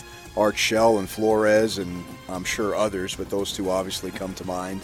So I think he's going to be okay there. It looks like in his heart, he heard that statement, I, what, I can breathe or we can breathe again. I think that's something like what you just said. And then he felt like that was the appropriate thing to say. Uh, you can buy, at least I can, what do I know? But you can buy his logic of thinking. Yeah. And obviously, George Floyd can't breathe because he's dead. So I get the initial, like, well, what the heck? Yeah, why well, do then you, when you listen to why do you get when to you listen to that? him experience right. it, when you listen to him and the experience that he was thinking at the moment, at least to me. But what do I know? I'm, I'm a white guy, so yeah. I, am a racist according to some people. But it seems to me it makes sense. I think the same thing. I think the thing that if he had it to do over again, I would advise him just change the pronoun. You know, mm. I, you made it yours when it was we and it was the family. Um, I'm, I'm but, not going to advise him to do anything. Who D- am I to advise Davis what to do? Yeah. DJ and PK. Hashtag Major League Baseball. The pitch. Swing and a high drive into left field. It is way back. It is gone! Xander's first home run gives the Red Sox a 3 1 lead. It's going to be up to Corey Seager with two on and two out. Still scoreless, top of the third inning. First ball swinging, grounds it up the middle. Scoreless no more as Pollock comes in. Pitch to Cron, hit well to left field. Got a chance. Gone! Touch of all time for the first time as a Rocky for CJ Cron. He busts it wide open. Rocky's calls, PK. You love Rocky's calls. I don't know about the radio guys. I have not. I've never listened to them, so I can't speak to them. CJ Cron had five RBI. The Rockies beat the Astros six to two. The final score as he busts it wide open.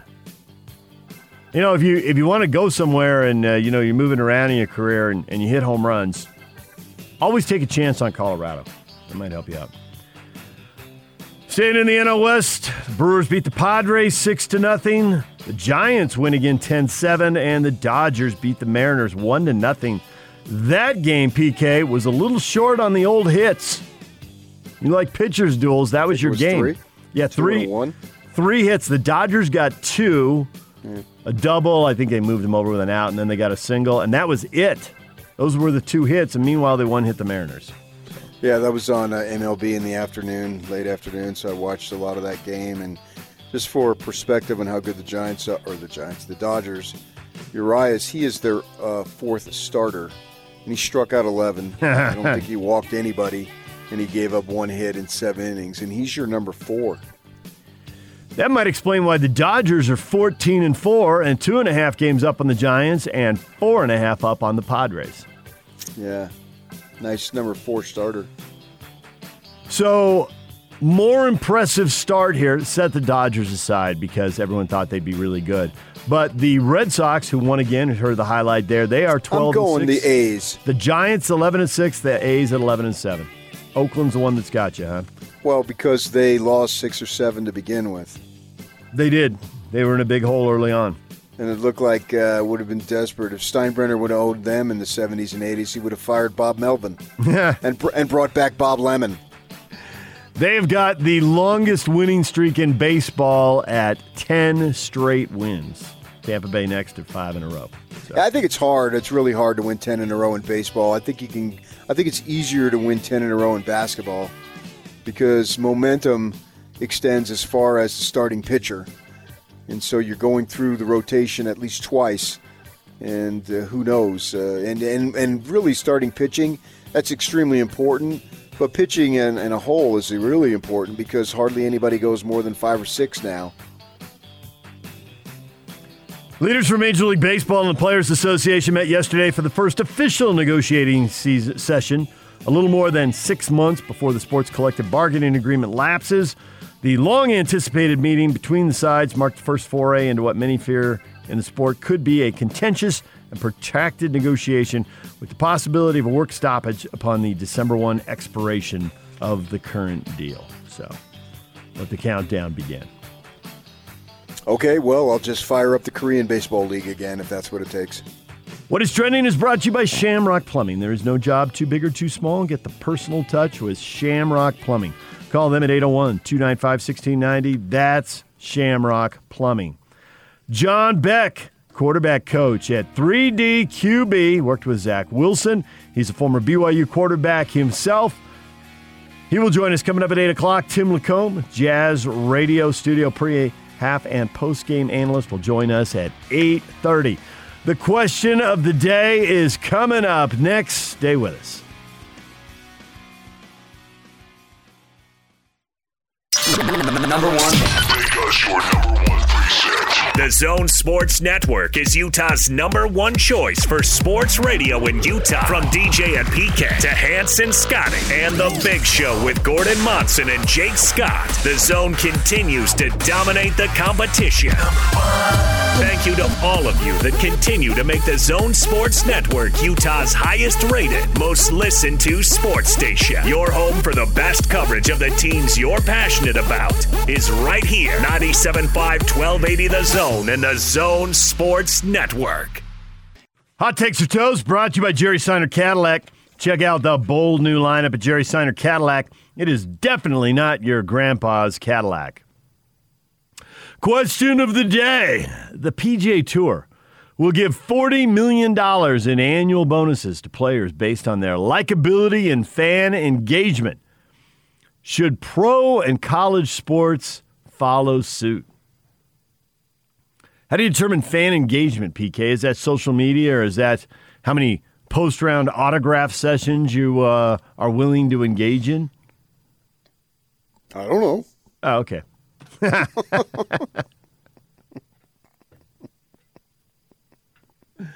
Likability, I guess they could go out there and, and do surveys and uh, find out who the most likable players are. I, I think people really like Phil. Does it need to be done in a team sport where contracts, at least at the moment, are guaranteed? Whereas in the PGA Tour, the only way you win in, in the PGA, now there's other events around the world that they give you appearance fees, but in the PGA, that's not the case. You are uh, getting paid if you win, or depending on where you place in the standings. So they're overcoming that by having basically appearance fees, just calling it a different thing. Whereas in the team sports, you know, you're getting that money whether you win, lose, or suck, or great, or what have you. I could see where some owners might be in favor of that. Hey, I need the the players uh, out there pumping up the team. You know, maybe it's a team that is uh, you know they're they're the junior partner in a crowded market, and they need to be out there.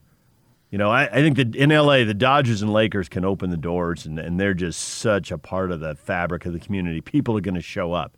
But if you're the Rams and you just moved to town, or you're the Clippers and you've always been kind of, you know, people have joked about the JV. I guess people out there really selling it, you know, that might that might make a difference, and owners might be into that to a degree. Uh, well, if you win and you open the doors, people will come. But while you're building it up, I mean, you're right. If you get on a roll like the Patriots have been on, that place is going to be packed. But I can see across the league, you know, if you're sitting around a league meeting, you'd be sitting there saying, well, only one of us can ho- hoist the trophy. What are the other 29 NBA teams, the other 31 NFL teams, or whatever? Hey, we got to be out there selling it because somebody's going to have to go eight and eight. Well, I guess in a 17 game season now, somebody's going to have to go nine and eight. Yeah, I'm not so sure about the pro sports because they're already getting the money. Mm-hmm. I would go more for the college. I think in the college, I just read a story about this. I think it was in the Athletic uh, yesterday that was buried in a story about the Pac-12 and uh, what does the Pac-12 got to do to get it rolling in football? You know, they they've been down in basketball, but they just had a really good NCAA tournament. How do they redo that in football? So they're going through, and it was a long story. It's a long list of stuff. But one thing that was in the story was that this is what name, image, and likeness is going to be, and that it could benefit the Pac-12 with people playing in big markets, especially the kids who get to play for USC and UCLA, that social media, being an influencer, there are a lot of companies who will pay you for that. And it is worth it to them to get young people whose whose habits aren't formed yet and they don't, you know, necessarily aren't attached to a brand or a product or whatever and get them to try it. And there are a lot of people in LA, well, everywhere, but especially in LA making money as influencers. The Kardashians would probably be the most famous. Uh, but there's plenty of people doing it. So for college sports, although that isn't exactly what you're talking about with the PGA Tour, you know, depending on where this goes with name, image, and likability, it would be pretty similar. You know, you, you if you're likable and you're engaged with fans, then you're much more likely to be an influencer, and people will write big checks for that kind of stuff. Yeah, but that has little to do with the school, though. You're right. It's a third party. And, and I don't know that uh, market size is going to matter. Uh, I mean, because under the, that theory, Oregon is going to drift away. Yeah, I don't see it.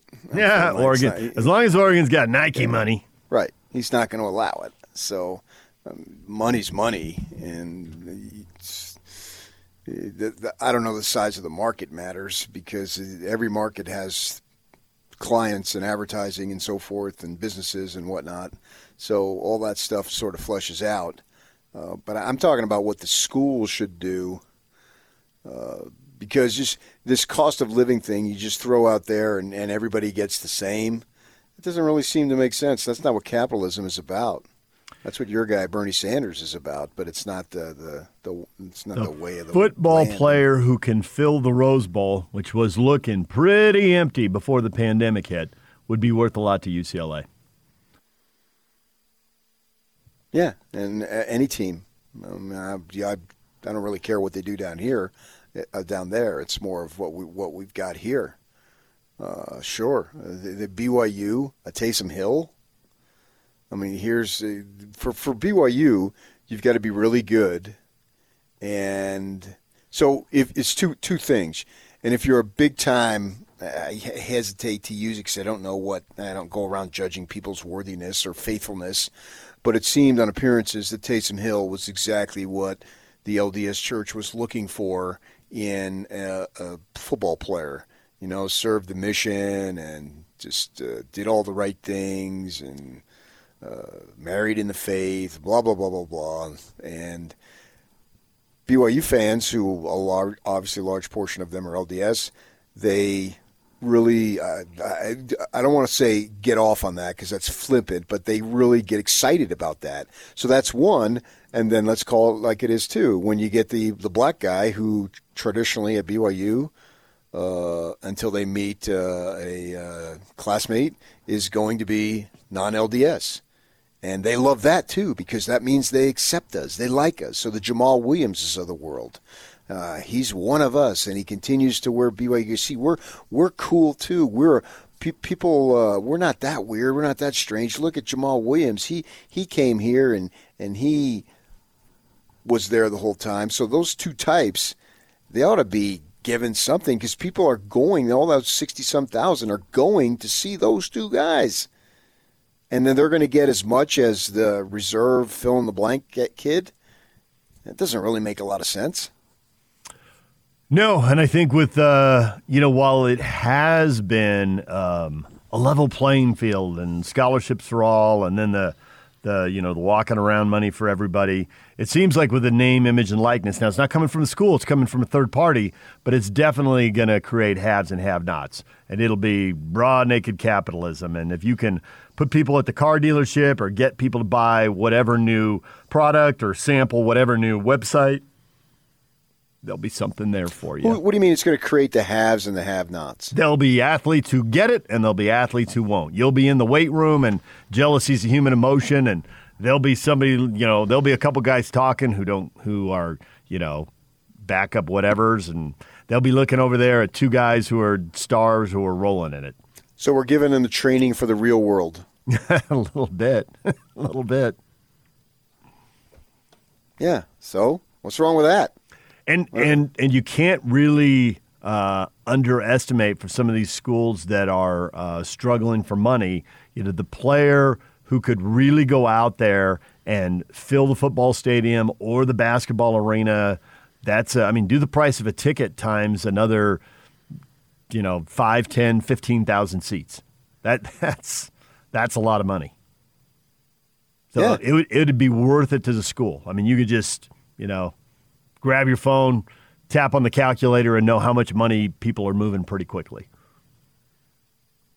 Yeah. Well, yeah. It's it's obvious, and it's, that's who people are coming to to see, and we, we see it with the Taysom Hill. I mean, when he had a three yard run, the Cougar fandom online would go crazy.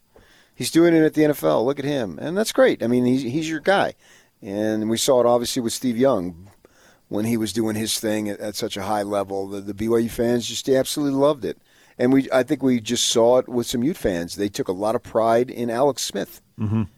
and when he retired was a day or two ago, and, and that they felt like okay, he's he's what Utah stood for, and he donated what money to the weight room, or to the academic center, whatever it is. There's Alex Smith, whatever, and so they get excited about that. He's our guy. Uh, so, and he was their guy when he was sensational in the 2004 season, right? So, yeah, so the, somebody in the weight room is not going to make as much money as well, this is all real world stuff. And we hear in the colleges, oh, the coaches make more and the players don't, Mhm. blah, blah, blah. Well, I mean, that, that's the real world. The boss makes more in the real world, too. Uh, and the, the guy who owns the team, uh, this, this Mark Davis thing with uh, I Can Breathe Again or whatever he tweeted out. He's the owner. So he can do it. And and he answered it, and no one's going to be talking about it tomorrow.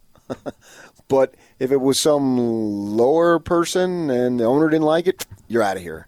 If he felt there was political pressure, I'll sacrifice him and look at me, aren't I?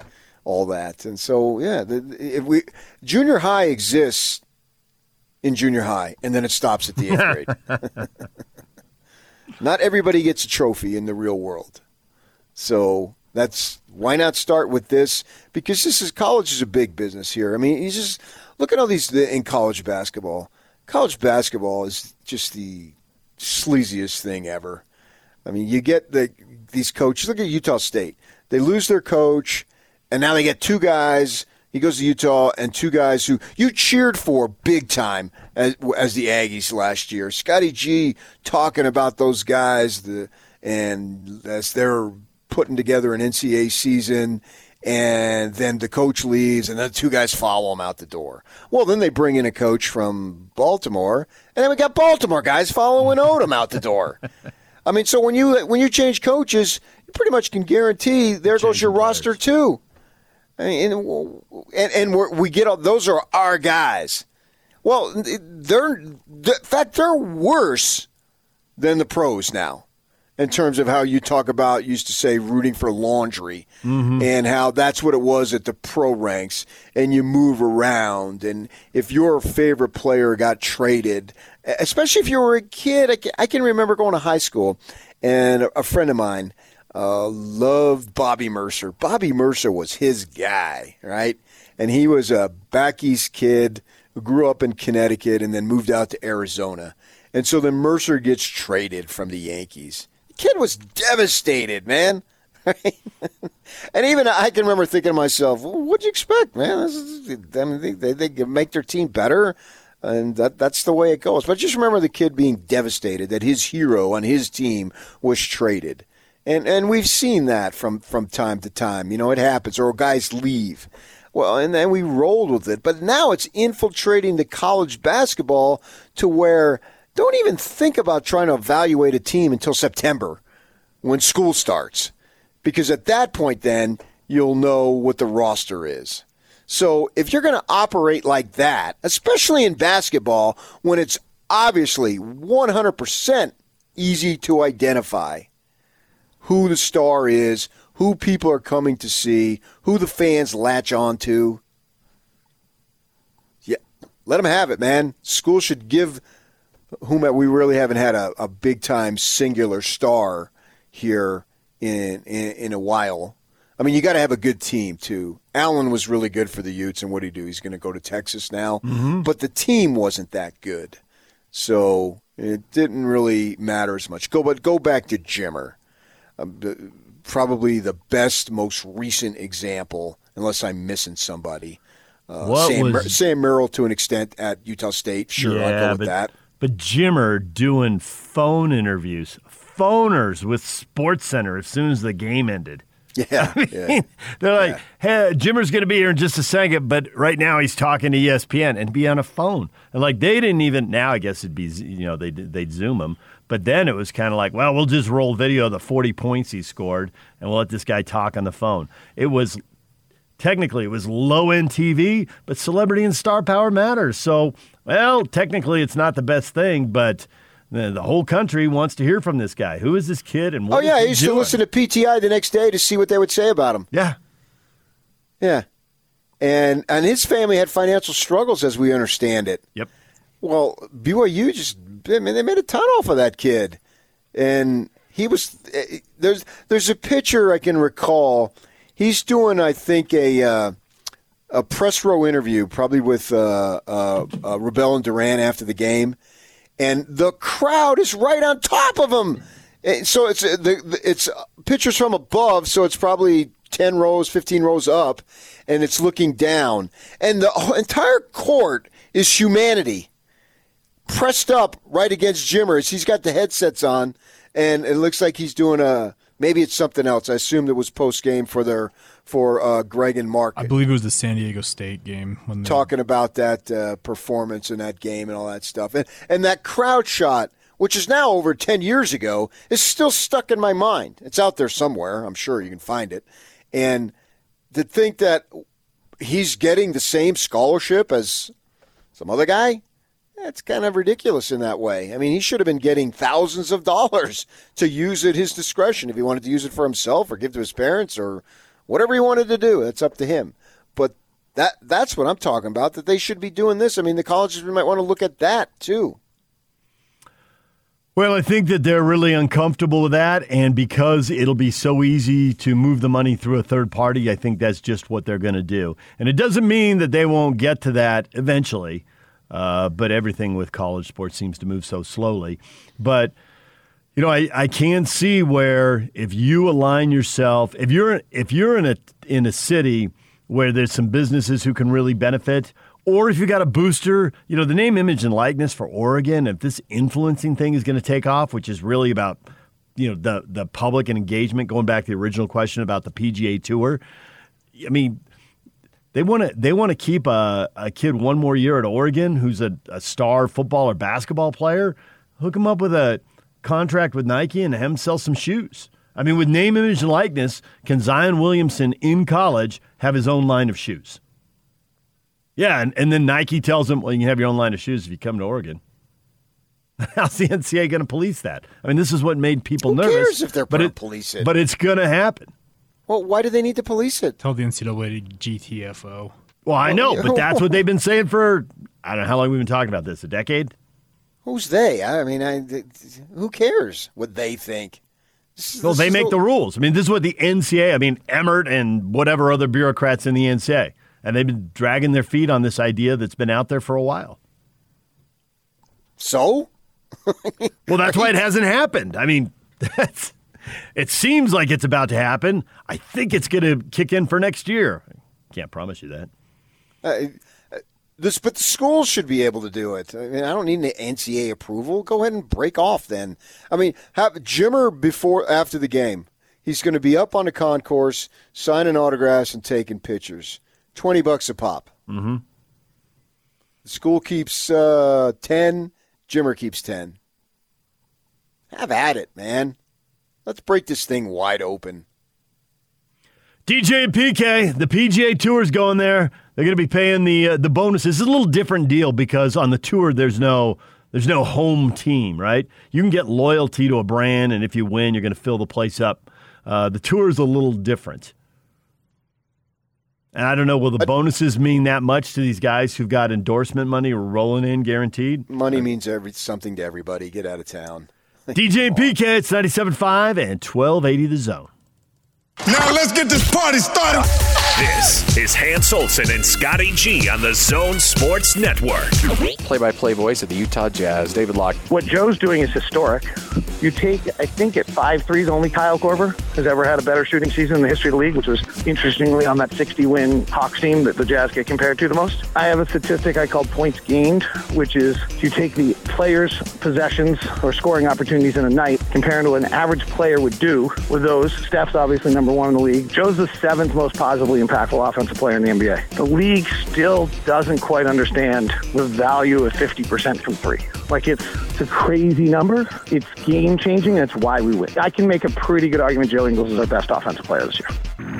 Hanson Scotty, weekdays from 10 to 2 on 97.5, 1280 The Zone and the Zone Sports Network. Get your foursome together and sign up today for the Dyslexia Center of Utah Charity Golf Tournament. Join the fun May 13th at Cedar Hills Golf Course. 100% of the proceeds go to the Dyslexia Center Scholarship Fund. Space is limited. Find out more at dyslexiacenterofutah.org. PK tonight, the Jazz play the Rockets. We love competition. We thrive on competition.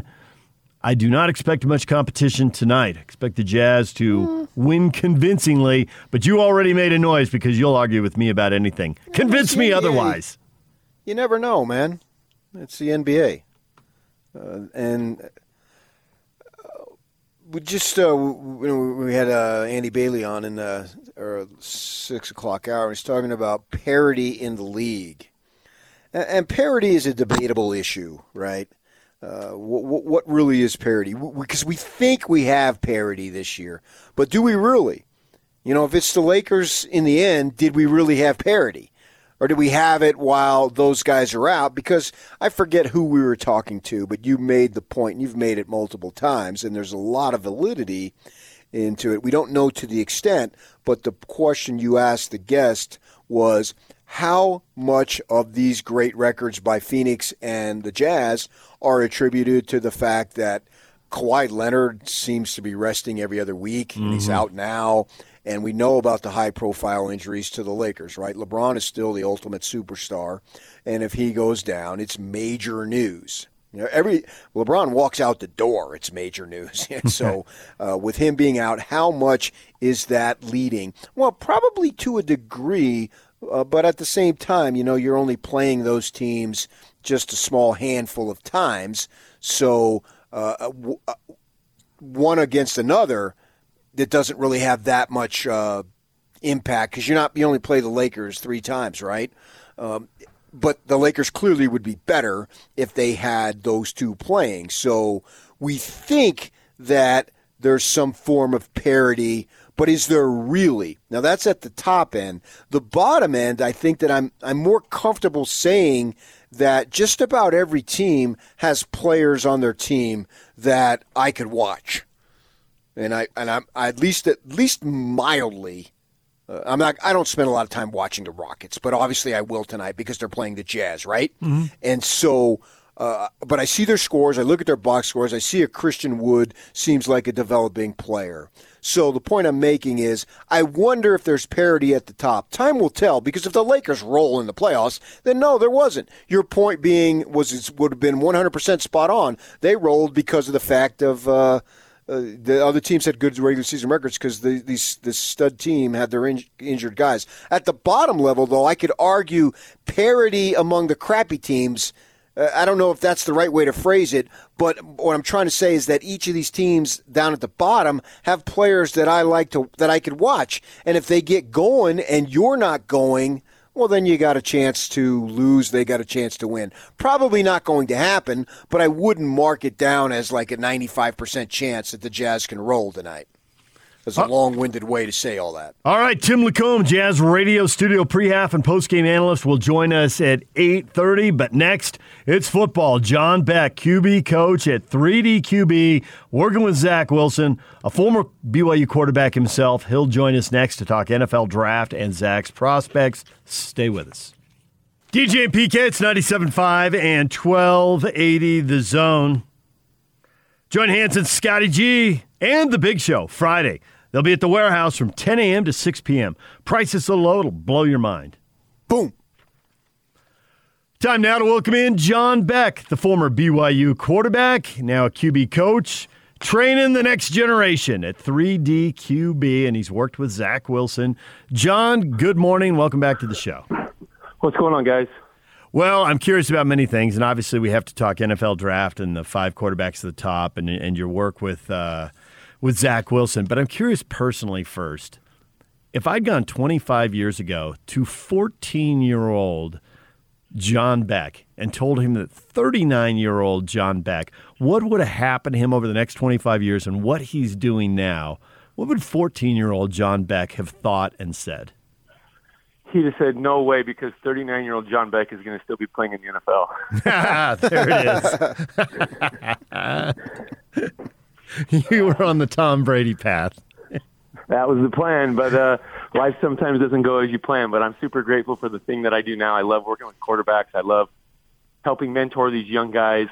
I feel like uh, you know life sometimes is about how you can use the, the the path that you had to travel. How can you use the experiences you gained to help others? And I, I think that's one of the biggest parts I enjoy about my job now. So all these guys, John, obviously had skill. You had it too. That was abundant in watching you play, and everybody you're working with has it for sure. As they whether they're going to college or whether they're preparing for the NFL. But from your experience and all that you've been through, because you've been through a lot of highs and lows as an actual player, what separates the ones who are able to not only survive but thrive? Well, the common person, I would say, the common fan calls it the it factor, and that's the that's the way that they say, oh well, if he has it, he succeeds. If he doesn't have it, that's probably why they fail, right? And that's that's probably what most people think. But anybody that's lived it and played it knows it's way more than that because the thing that gets you there is so much of the it factor. The thing that allows you to compete at that level and gives you opportunities where coaches say, all right, I think this guy can be our starter. That those are all all those it things play into that. The it is really a combination of a lot of things. It's like an equation. So when I look at the guys that make it and don't make it, there's the things that they control and the things that are out of their control. You have to have things out of your control that line up for you. Um, and I can share, I mean, hundreds of stories of just guys and their their journeys and things that did and did not work out for them, and the things that did not work out for them that it was out of their control and made their path difficult. Now, within the things that are within their control, these are things that matter to the person, right? How dedicated really are they? You can look at a person's day and just find out how they shape their schedule. How do they do the things that are going to help them succeed as a quarterback? If they really matter to them, they're making their day about those things. Everything is about improvement to become a quarterback. There's also resilience. There's a lot of guys that have had a lot of success leading up to the NFL, but the, because the NFL is such a crazy journey, And there's a phrase in the NFL that the NFL you go to sleep to may not be the NFL you wake up to. And players know that because there's days that players are told one thing, and that is true when they're told it by a head coach or a general manager, and then the following morning it changes. So you have to be really uh, mentally tough, resilient. You have to be able to battle back. Uh, I, that, that, that's why when I see young quarterbacks uh, kind of working their way up, wanting to be professionals, but they want the path to be just all rosy and, you know, uh, a golden path. I think, no, that's actually not what you want. You want to experience the ups and downs because that's what's going to prepare you for the NFL. And then the other thing you have to do is you just have to have this ultimate belief in yourself no matter what. That no matter the circumstances, no matter how many times you've been knocked down, you just have to always believe in yourself. I think those are really three key factors to give yourself the best chance because there's a ton of talented guys. You have to do all the things right, and it doesn't guarantee success, but it at least gives you the best chance for it. So, Zach, is he set up to succeed with the Jets? Are the things that in his control? I think you would probably tell us he's maximized them. Assuming the Jets take him at number two, do the Jets have the things around him that he can't control that he needs to be successful? So I'm going to start with Zach. To this point, I'm so proud of Zach for all the things that he's done that that are right. Um, he's just tenacious with his approach. He's relentless in the way that he works. He has a great mind for football. He has a great work ethic. Work ethic. He's doing all the right things. What's going to happen now for him is he's going to have to refine that even more because he's used to being the college kid that is just so hungry for football, right? But you have like this other life. You have to be a student. You have to do these other things that kind of give you a little break from football. And I learned this lesson when I jumped into the pros. You like are so hungry for football, but now football becomes your job you now have to learn how to be a pro where everything is football in your life. Now, how do you balance out that like huge desire that you have to be great with also making sure that you learn how to be smart, how to step away, how to disengage? I believe the hardest part for people that are, you can say gym rats that just soak up ball and they're always thinking it. The hard part is, is when that personality goes to a tough situation and things aren't necessarily going great. It's very hard to turn that part of your mind and your emotions off for a little bit and step away because that type of person is already so invested that uh, you know it hurts on the inside when things don't go good. Now going to the Jets, I think that they're doing everything they can to set up success. Uh, they have a, a really good staff that they put together. I know a lot of the guys on that staff, and they're going to do a lot of great things. And I have to say this, right? If the Jets um, pick Zach, because you know nothing's 100% done yet, the ticket hasn't been given to the guy at draft. Um, but I think that they're going to try to do everything they possibly can. Now, here's the thing I will say in the NFL, because I experienced it. I've had friends that have experienced it. I believe every team has a plan to help the guy that they pick succeed and be their long-term starter.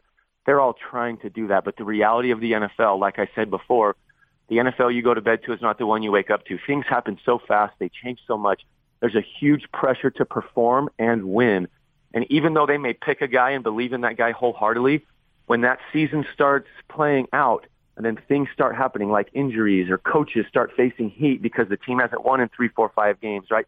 Then people have to make decisions that a lot of the times it's it's for their job, it's or or it's for what something like the, the organization feels may be best. And then that's the crazy part of the NFL.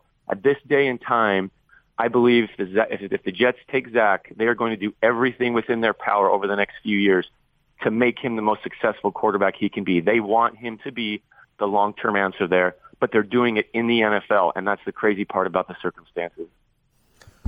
So, uh, know, I interviewed you a million times when you played quarterback at BYU, and I always thought you were sort of like a scientist. You know, you were always trying to discover ways to be successful, and you understood the quarterback position deeply. And you also understood that the quarterback's job was to give interviews. And I can recall being down on the practice field, those benches, you would hang out to make sure that everybody who needed you uh, got access to you. And as as a writer at that time, I, I greatly appreciated it. And my point for you is I listened to that uh, podcast you did with Peter King, the NFL journalist, and you were talking about, we all know, we heard on the broadcast of traveling down, and you were talking about Zach uh, being uh, he would go deliver food, I think, uh, on his off hours to make some spending money. So I wanted to ask you about the intangibles because it seems like from a distance, from a, from my perspective anyway, Zach Wilson really wants it and studies it in the way that you did. Is that a fair assessment as you analyze the intangibles that go into everything as far as being successful as an NFL quarterback? Absolutely. I think, um, you know, there's all types of different personalities that are quarterbacks. There's not like one personality that like everybody's trying to be that personality or trying to do it exactly one way to succeed at quarterback. You can succeed at quarterback a lot of different ways, playing styles, personality styles, mindsets. I mean, I can go down the list of guys that are just different from each other, but they're, they've all had some degree of success in college football and then onto the NFL. And I can show you guys that have the exact, basically, personality, mindset, decision-making processes as guys that have been largely successful in the NFL, and it's a guy that hasn't and there's a ton of similarities in their game, in their like in every aspect of it. And sometimes the guy that has it hasn't worked out for has actually worked harder over the years than the guy that maybe has had a ton of success. So that, that's why things are crazy, and that's why I always say like you do what you can do to give yourself a chance. And I do believe that Zach Wilson, he has a great mindset, you know, uh, a, a great work ethic. It, it's been a joy for me, and I've, I've I've just enjoyed my minutes with him, my time with him, because sometimes and I don't know if this makes sense to everybody, but it makes sense to me. There are times that sometimes it's crazy, but I almost feel like I'm talking to my younger self. Hmm. And maybe that's why Zach and I feel like we click so well and connect so well because like, like I can say something in a way that it's like as if I'm giving my 20 year old self advice on this end and it like works for Zach and he totally gets it. And I think that that's why this has been, you know, such a good thing. And I'm, I'm, I'm super excited for the future. Uh, I do think that for all quarterbacks, there are parts of their makeup that for them they have to have. And I described a little bit in the beginning, but I see it through all the guys. So I'll just use the Greg, the draft class I had this year. So I, I had Zach, I had Justin Fields, I had Kyle Trask, I had KJ Costello, and then the last like month or so, a few weeks, I've had Trey Lance. All of these guys in their own way, I can see the it factor as it pertains to them. They've developed that up to this point in their life the thing that they have to do is they have to keep refining it. It doesn't guarantee them anything, and that's why it's a refining process. All the experiences that they're going to go to, they're going to go to different teams, and they're all five going to have way different experiences. And those experiences are going to have either a positive or a negative effect on them. When they experience the things that are going to scar them or have a negative effect, that's when they really got to work on themselves. They got to hold strong to that belief in themselves. And then they're going to have to go out and do some extra work on how to deal with it. I don't care who you are. Chad Pennington always said this quote, I don't care who a quarterback is before he gets the scars in the NFL. You show the true quarterback you are after you receive the scars of the NFL. And that's why I say all five of those guys, somewhere along the road, are going to get them. Uh, it happens. Sometimes it happens year five with guys that have gone to the Super Bowl. And then a year later, they have a struggling season, and then their team is thinking about maybe letting them go. That is tough on guys. I've seen it happen to a number of guys. All these young guys have to do it. But going back to your original question, I do believe that Zach Wilson does so many right things. I believe the way that he has his makeup set right now is putting him in a good place, and then he's going to have to keep working at it. Man, John, you just packed so much information and answers. I, I, my head's spinning. I got like 30 things I want to ask you now. I don't even know where to jump. I don't even know where to jump in. The, the fact that you've worked with so many of these top quarterbacks – uh, are you surprised to see them being five of the top nine picks? If you were the GMs, would you make them five of the top nine picks? Is there too much emphasis on quarterbacks? Because PK and I have been sitting here saying NFL history tells us that these teams are going to go in on these quarterbacks with these high picks, and at least half of them are going to move on three years later. The Sam Darnold story is very common. And we can go through NFL history. He's just the most recent example. If you went big picture and talked to the GMs about these quarterbacks, what would you say? So this is kind of wild that you're asking me these questions right now. Just last night, I did a podcast for the general manager that drafted me at the Dolphins. And, you know, I thought I knew the total story of how everything worked out. And it's crazy for me. What was that now? Like 15 years ago, I got drafted, something like that. And I can remember like feeling like just like dumped on my head, like, you know, whatever the date was, April 27th or 29th, whatever it was of 2007. I get picked to be that team's quarterback, and when they fly me to the facility that next morning, they sit me down and say, "You are our guy for the future. Here is our plan for you to be the long-term answer here, and here's what we're going to do." And I remember them, you know, playing all that out, and it was awesome. Felt great, right? And what was it? Seven months later, eight months later, the entire building is fired. The owner sells the team. I mean, everybody just gets dumped on their heads. And I thought I knew the whole story. And I had a chance after the podcast ended. We got back on the phone, and as I was driving home, he and I were talking, and he was telling me all these things that were happening behind the scenes. I had no clue. And this goes way deeper than me. This goes way back to Nick Saban, Drew Brees. This goes beyond just Bill Parcells coming to the Dolphins. I mean, this stretches so many different ways. And it was eye opening for me to like 15 years later hear all of these things. And it was just like, holy cow.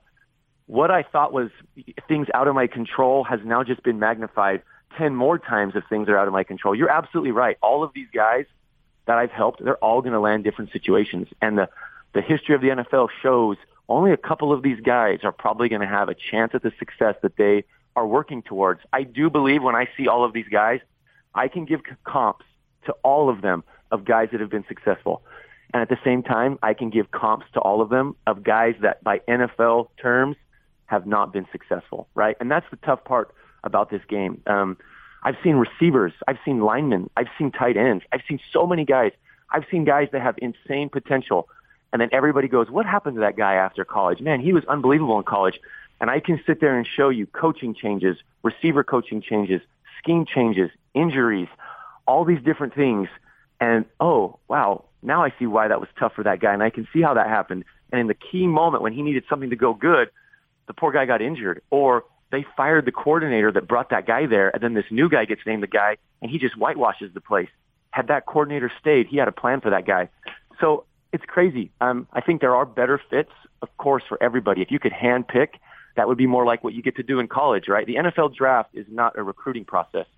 Uh, a lot of people come out of college having gone through a recruiting process and feeling like they want the same thing.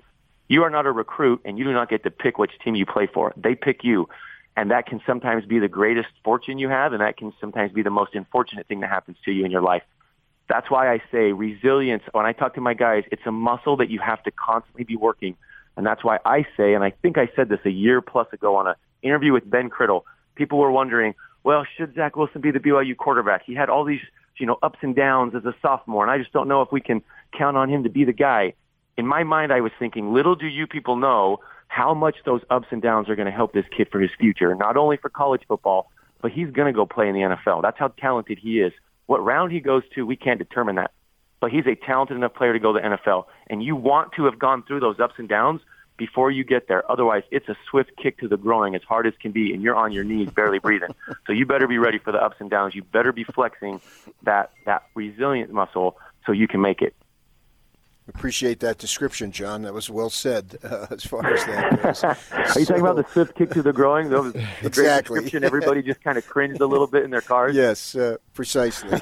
you know exactly what we're talking about. Uh, so we know that Zach was working with you while he was in college, and now he's going to move on to the NFL.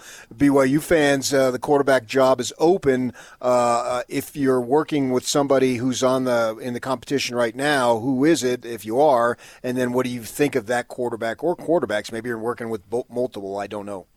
Well, things are in the initial stages, right? So I don't want to be the one that comes out and kind of says that because I also don't want people to assume anything or you know think anything. I'm, I'm sure in its own due time, um, it'll come out. I, you know, um, when I was working really hard to help Zach, it meant a lot to me to help Zach because I met him as an 18 year old kid. Something that I feel when I'm around these guys that demonstrate the the mindset and the work ethic that Zach had was it just reminds me of a dream, right? I think there's a lot of boys and girls where like uh, it's something about in their nature where they can feel that dream at a young age, right? And they're very motivated and they want to get there. And as, as, as a coach, I can sense that. And, you know, you're not wrong if, if you don't have that during your teenage years. You know, there's nothing wrong with figuring it out a little bit later in life.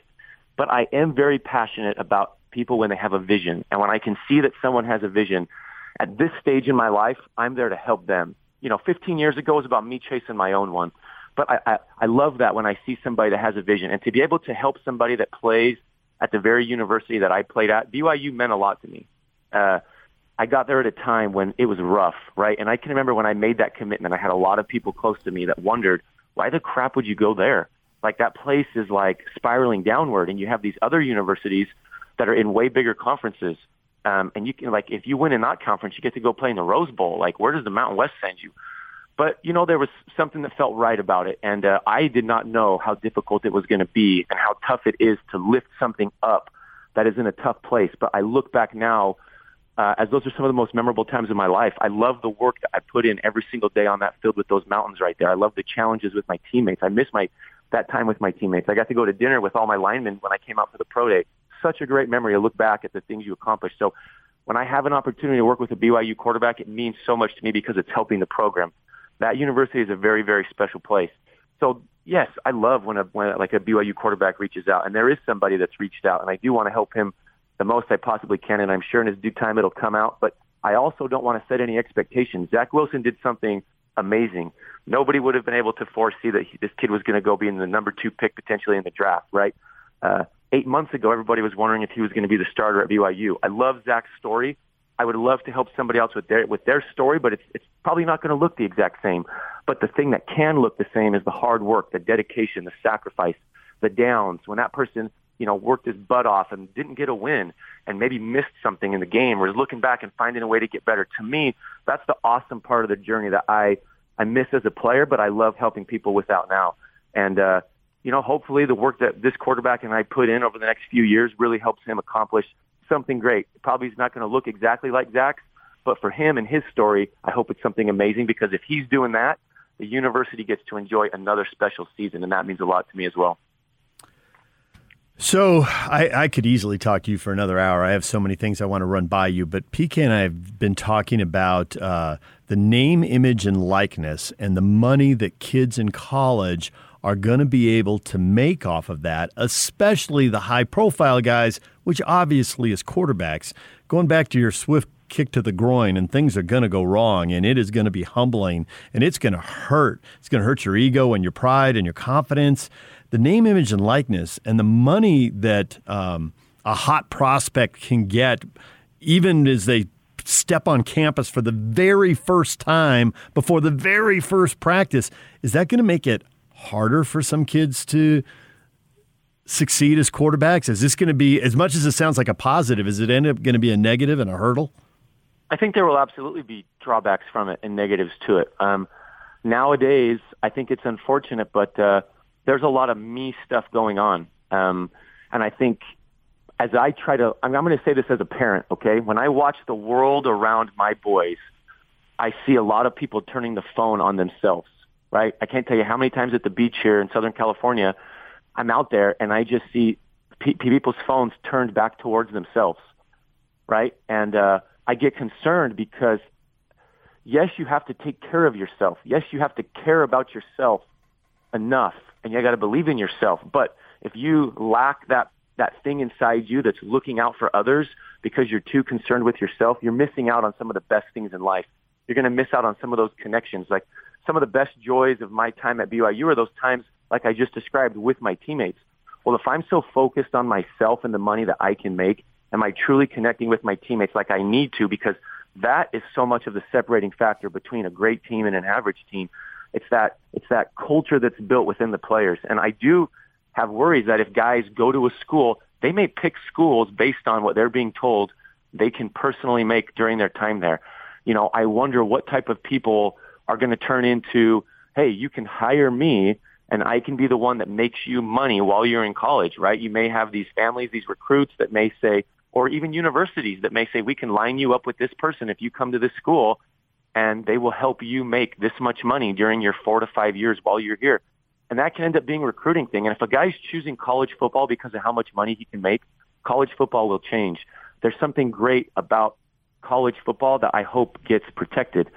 And, you know, hey, I think it's good for guys to make money. I'm going to say that as well. You invest so much time as a player, you do not have the time to go out and get a full-time job. And you're working – extremely hard. And I shouldn't say you don't have time. It's all based upon what you choose, right? There are guys that can have a, a, steady job while they're a football player, but I will say those guys are going to have a hard time finding time to make the sacrifice to be the best football player they can be. The guys that are prioritizing football, making that a huge, huge part of them trying to become a professional, it's going to be very hard for them to find time to make good money. So I do think it's a good thing to give guys an opportunity to make some money.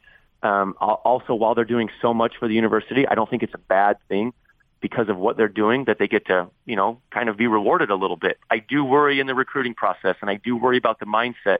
I do worry about in a generation where there's a lot of entitlement. Are there going to be some kids that feel entitled to a certain amount of money, and they feel gypped if they went to a school and they're not getting the money that they thought they were going to get while they're at that school? What type of attitude are they going to have on the practice field, in the locker room, in the meeting rooms?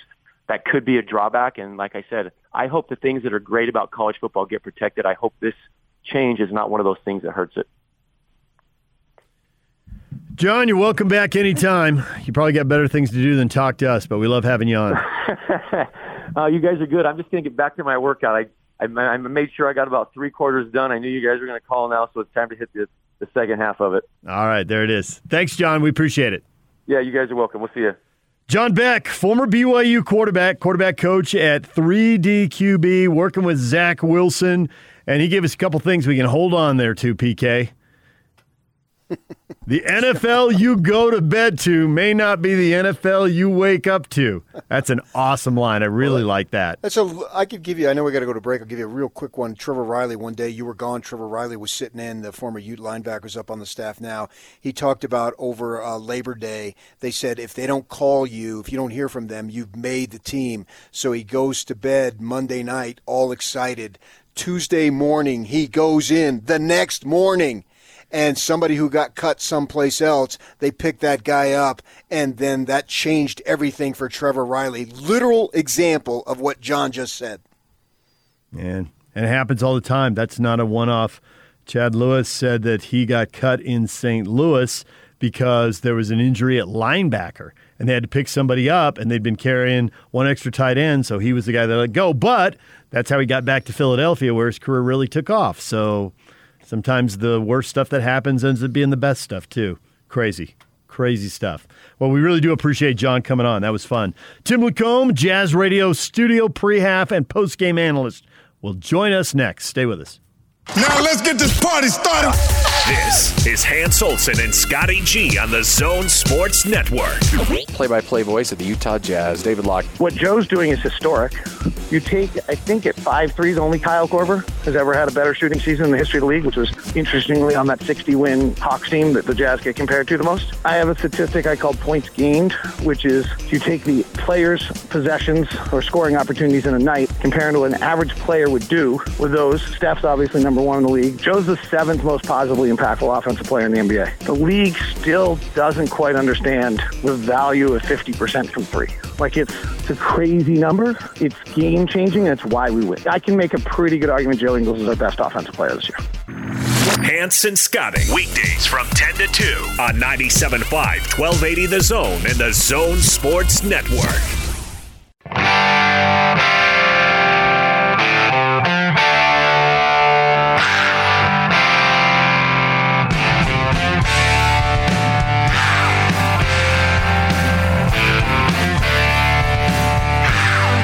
PK in the Mornings is brought to you by Mark Miller Subaru. Time to welcome in Tim Lacombe, Jazz Radio studio pre-half and post-game analyst. Tim, good morning. Good morning, my dear friends. Tim, I am curious. The Jazz won nine in a row, and people were pumped. They've gone five and four, people are a little stressed. Do you go big picture and say, ah, they're 14 and 4. That's about what you'd expect over 18 games. Relax. Or the coach in you, you, dry, you, you, you drill down into the details and there's stuff that's definitely bugging you. Uh, you know, I actually think the Jazz, for the most part, have played pretty well. Um, they, they've, for the first time all year, they've been affected by, you know, and I'm knocking on wood. I do this every time but a little bit of the injury bug. You know, I think one of the great stories of the season is how they, um, you know, were able to kind of stay healthy as a group, and certainly had guys miss from time to time. You know, I think Conley's uh, hamstring was very, you know, that was kind of a scary thing. Um, but I thought they handled it great. They've they've certainly done so since with back to backs and kind of monitoring that. Um, but I think they just pl- may have played one of their best games of the year um, the other night, and uh, you know I know everybody will be quick to say easy. The Lakers weren't at full strength. I understand that, uh, but just in terms of watching the spacing and the ball movement and execution of what they try to do on a nightly basis, uh, I certainly give them an A for the other night. Tim, you tell me, why do I smile and chuckle and almost laugh every time Joe Ingles makes a three? Because he's every man. You know, I think that, Joe, you know, if you were to pass him anywhere out there, you, you just uh, he'd just be one of those other guys. I think what what makes Joe remarkably great is um, he is a, he is your average Joe. He's he's a guy who you know is certainly one of the fun guys to watch. The way he competes, um, I think his uh, his level of craftiness is beyond compare. Um, and I just love his fire and his energy. But uh, beyond all that, he's just he's an extraordinarily good shooter. And what's really fun, and I think probably why we chuckle, is we watched him, you know, last year struggle with his confidence and kind of wonder if shots should be taken or not. I mean, there's zero of that now. He's very, very definitive about what he's doing out there. And when he is that way, um, you know, like in anything, when you get in a rhythm and a roll, um, you know, whether it be golf or, um, you know, anything that you love to do, when you get in a rhythm, it's just awesome. You know, you don't even think about it. You just step up and, and make your play. So, think that's where Joe is right now. Um, one of the great shooters in the league, and um, be, in addition to that, I, I think Joe's a huge reason why. Um, you know, Joe and Mike having multiple guys out there that can handle the ball takes a lot of pressure off. You know, Donovan being out for a few games. Certainly miss Donovan's dy- uh, dynamic approach and role, but these guys, you know, they can they can get the ball where it needs to go. They can get the guys set on what they need to do um, and I think it's a real luxury that we're seeing to have multiple guys with mul- you know a lot of vast experience running the team. So Joe's biggest games seem to come when either Donovan or Mike is out, and I can't help but think that's because he gets to run more pick and rolls. And when they're both there, he goes to the corner opposite Royce O'Neale usually, and those two guys wait and wait and see if somebody rotates away from them and they get the ball do the Jazz need to put Joe in the driver's seat in more pick and rolls? Are they a better team when he does that? And it means taking the hand, the ball out of Mike or Donovan or both of their hands for a few more possessions a game. How, how would you handle that? What would you suggest if you were an assistant to Quin the way you were an assistant to Dave Rose? What would you What would you say behind closed doors? No, I think that the the matchups kind of dictate that. Um, you know, that's what's beautiful about the playoffs. Become a very very strategic um, you know, a game where you are again playing that same team over and over and over again, and you're you're kind of trying to every single time find an advantage. I think that that's going to be something that we see. Um, you know, the distribution of usage and pick and roll. Um, but I'm telling you, it is such a luxury. You just look around the league; there isn't, there aren't a whole lot of teams that have that ability to have shooters in all those spots, and then also multiple guys that can can read um, and make the right play coming off a ball screen. Um, Joe Joe's phenomenal that way. Like His uh, his understanding and you know oftentimes you see him wait till the very last second to either scoop one in or you know throw a late lob to Rudy or even flip the ball cross court to to a teammate for a shot. Uh, I think he, he possesses a really, really keen understanding of the defense.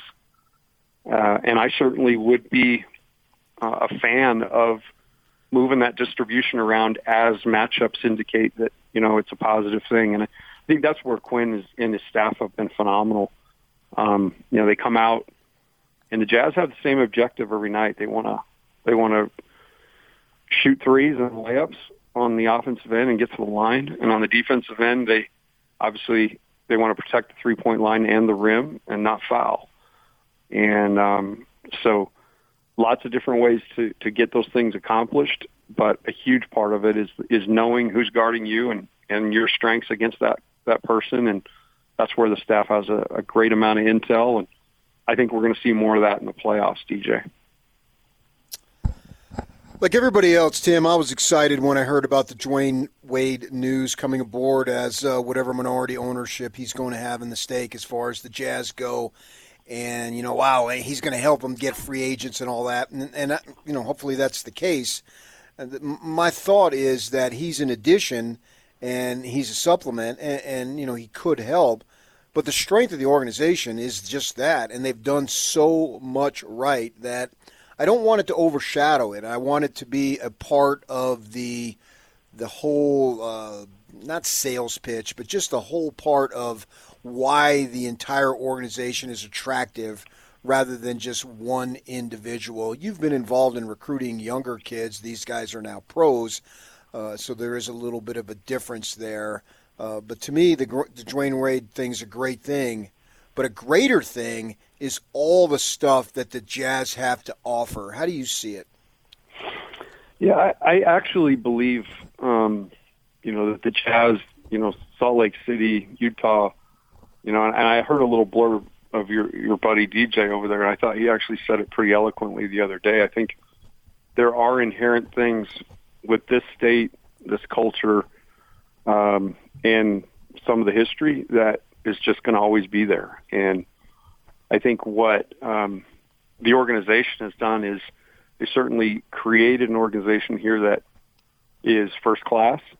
Um, you know, I think the Millers did a great job of putting this franchise in a position constantly to be successful, and that's really hard to do. I mean, you watch, you look around the league, and you see teams really flounder for long periods of time. And um, you know, this this organization did a great job with the resources it had. I think they, they each and every person that's worked for the organization in different roles throughout the history, you know, has created a, a franchise that we all can get behind and get really excited about.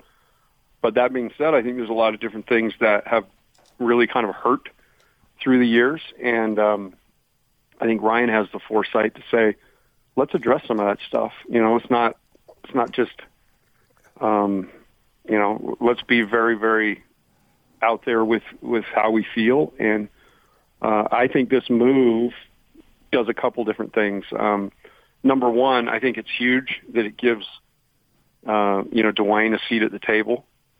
Uh, I think there's a lot of organizations that are willing to bring guys, you know, former guys on and things like that as ambassadors. But in this instance, you know, to be able to actually have a seat at the table is, is huge. Um, I think the second thing, and you mentioned it, is the free agent situation and the recruitment of players. Um, recruiting and, and players are the lifeblood of our organization. And, you know, that's that way in in high school, it's that way in college. You, you're you're going to be as good. Your coach is awesome, but you're going to be as good as your players can be. Um, and so you constantly have to go out and find the very best players that fit.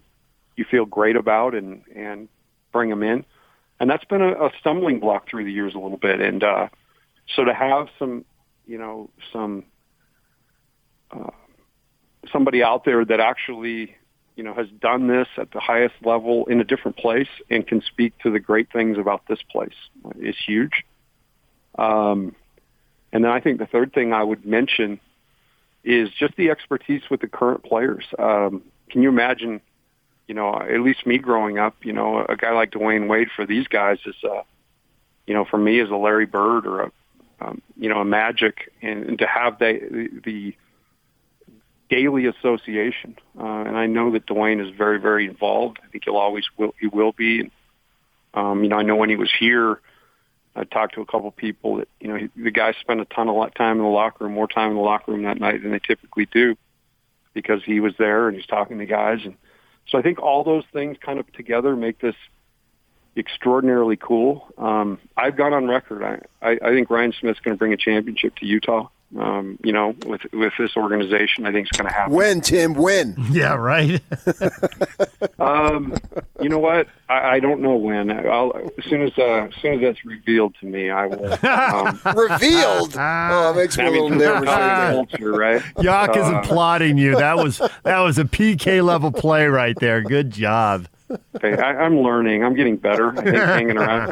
I, I've been a rookie, and and I see the vets. You know, every op- every opportunity I can, I study you guys. So, um, no, but honestly, I, I think that that that's the end game, and you know, it's always been something that we've hoped for, but never overtly talked about. And, and I think that that's the difference. I think we're going to knock down things that have been stumbling blocks, um, and we're going to have a parade down down.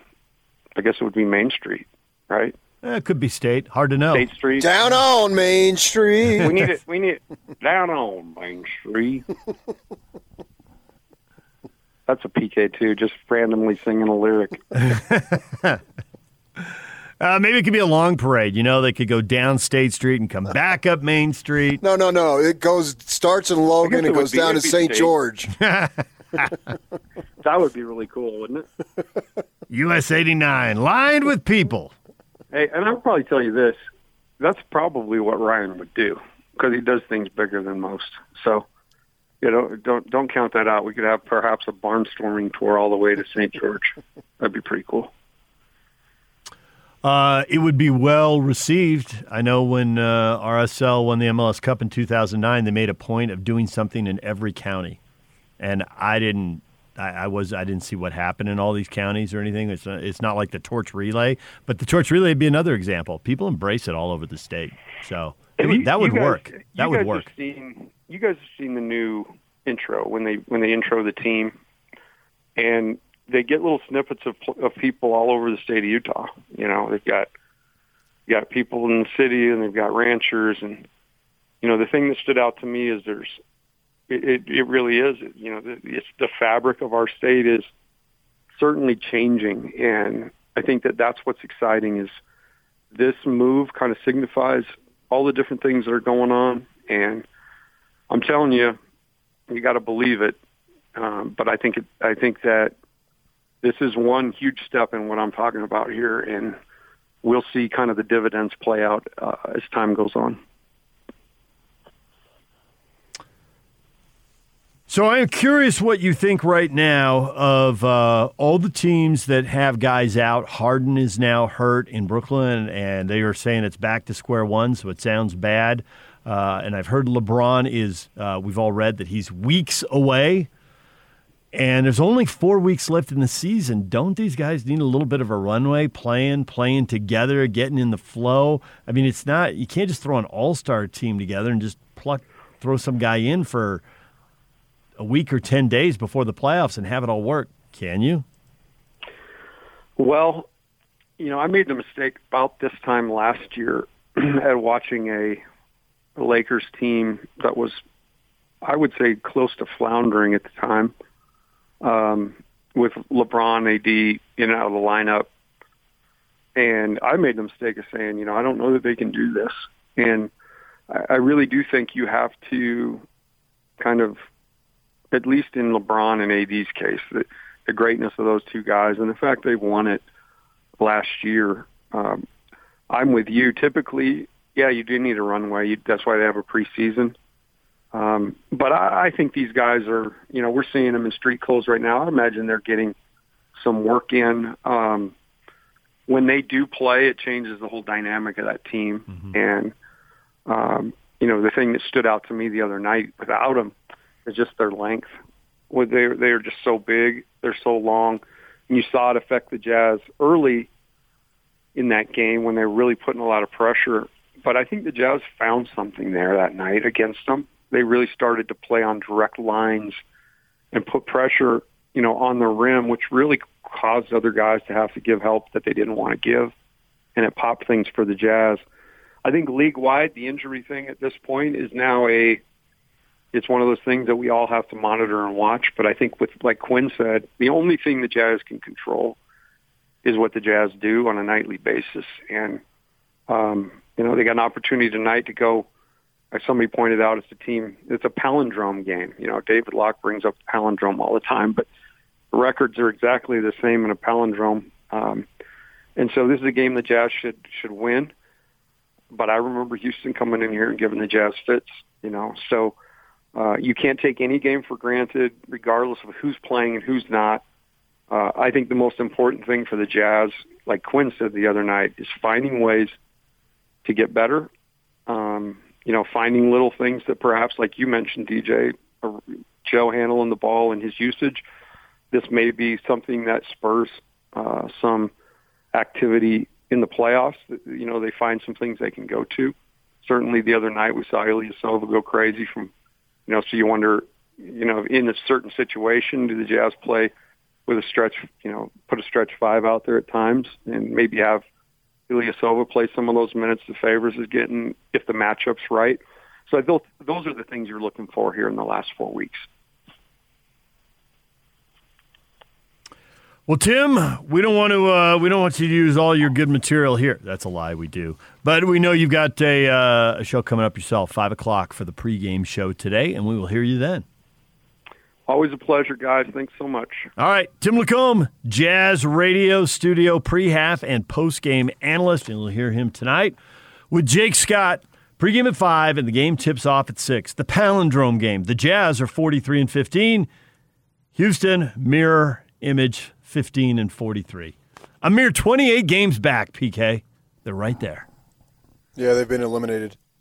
DJ PK, more in a moment on 97.5 and 1280 The Zone. The Big Show. The Big Show. With Jake Scott and Gordon Monson. New head basketball coach at Utah State, Ryan Odom. How important is local recruiting, or is it going to be more national and international reach? Certainly, you want to take care of your home base first and foremost. That's the most important to any school. You want to make sure that you take care of your recruiting footprint. Those are the folks that are going to be most impactful. They understand your university and what it's like to be a student there. You want to make sure you're reaching out to those folks that really care about Utah State. This is a contacts business. The better contacts you have, the better chance you'll be able to put a great team together. So I'm excited for the folks here in Utah to get to know my staff. Catch the Big Show weekdays from 2 to 7, presented by Big O Tires, the team you trust on 97.5 1280 The Zone and The Zone Sports Network. DJ PK brought to you in part by Jerry Seiner Cadillac. Check out the new bold lineup at Jerry Seiner Cadillac. It's definitely not your grandpa's Cadillac. It is not, DJ. Definitely not. You've liked John Beck for a long time. We had him on the air today. He talked quarterbacks. He talked Zach Wilson. He dropped a lot of knowledge, but you didn't have any time to react to it, PK, because we had uh, Tim coming on to talk Jazz and NBA. And for the folks who uh, are joining us here right right about nine o'clock and missed him at the start of the eight o'clock hour, reaction, something you want to underline and emphasize, put it in bold and highlight it. What was your takeaway? Well, everything John Beck says, I want to highlight it and put it in bold because when it comes to quarterbacking, the guy's a genius as far as I'm concerned. Uh, and I've said this. I mean, he's what he's 15 years removed from playing. It's crazy to think about that when you when you do think about that. That I was working for the newspaper at the time, uh, covering him, and he was such a treat because he spoke in such a clinical manner. I felt like I learned something every time I spoke to him. and to me, quarterbacking, when I listen to him talk, talk quarterbacking, it was like listening to Majerus talk basketball. He just I need to take a drink of water there. He just knew excuse me, he just knew everything about the position and, and I thought Majerus was a genius. I think he was a genius in his life, uh, but especially obviously in basketball. And when he talks about Zach Wilson, I, I, I, I sit up straight. I, I just sit up straight when John Beck speaks. You know, a little insight on John Beck, how smart he is. We were laughing about, he was talking about how something that the league will kick you in the groin and bring you to your knees. And I said, oh, that was descriptive. And he joked and he said, yeah, it's probably a little bit too descript- descriptors for your listeners in their car. and he knows what our business is about, that most of our listeners are in their car in the morning. You know what I mean? That's just an insight to John Beck and his level of intelligence. And he identified Zach Wilson as an 18 year old. And I've spoken about this too. People who I trust in the football business told me this kid is going to be somebody. High school coaches, I think we know who they are, and I have an association there. And they told me, and then guys uh, in the coaching business at the collegiate level who weren't even coaching at BYU at the time told me about this kid and watching him develop, I could be totally wrong, but I think he's going to be a really good pro. I've been in the Wilson camp for a long time, and listening to John talk about it has got me excited. But then, of course, you bring up the stuff about the Jets, Yep. and there's a whole bunch of stuff that you can't control, Yep. no matter how good you are. And that, you know, it does give me some concern. But I believe that John or John is right in saying Zach has got what it takes. Well, you know, the Jets with the coaching change, they got a guy coming from a successful organization. There was a time, this is true. And if you're, you know, if you're 30 years old, you can't believe it. But if you're 40 or 50, there was a time the Patriots were a joke. Now, they got a new owner and they got a new coach and they hit on a good quarterback and then they hit on a great quarterback and everything changed. I mean, it just everything about it changed. But they literally did nothing for my entire life. And then 25 years ago, they got good, and 20 years ago, they got great. Now, what are you talking? They were in a Super Bowl with Steve Grogan in '85. Yep. And they won a playoff That's game in the mid 70s. They made You, were- you were in your prime in '80. Was it '85? I was in my prime. Oh man! And it was your it was- Rolodex of the honeys you had the in there. Rolodex, oh. old school. Hey, You used to have names and numbers, Old wri- school. names and numbers written on a paper card and some type of rolling uh, plastic or metal thing. Yeah. You you laugh at me for being old school. You're the guy who thinks it's acceptable to have an 82 year old as the president of the United States, buddy. Never thought I'd live to see uh, what was he, seventy six year old, seventy seven year old running against an eighty two year old. Never thought I'd live to see that. Yet here we are. So I believe that Zach Wilson will help make the organization better because there's been that eternal debate Belichick or Brady and Brady or Belichick, right? And we saw Tom obviously win the thing this last season without Belichick, and I don't think that in any way took away from Belichick's greatness. Absolutely not. I don't think I don't. I've been saying this for years that you have to have all your ducks in a row. You know, we went through that summer stuff when we didn't have uh, live sports and the Last Dance and how Krause and was Mhm. uh, the Bull, Bulls Gym was made to be a buffoon. Yeah. Well, he won all the freaking titles. I mean, come on, he traded for Pippen, right? Who did, did, Yeah. didn't he trade? So who did he trade? Was Olden it uh, Polynice. Olden Polynice, Polynice. Yeah, yeah, the jet. the- yeah, right, right. The Well, sheriff. Come on, man. well, he can be the sheriff all he wants, but I'm going to take Pippen as a ball player over Polynice. And Polynice was okay, but obviously he wasn't Pippen.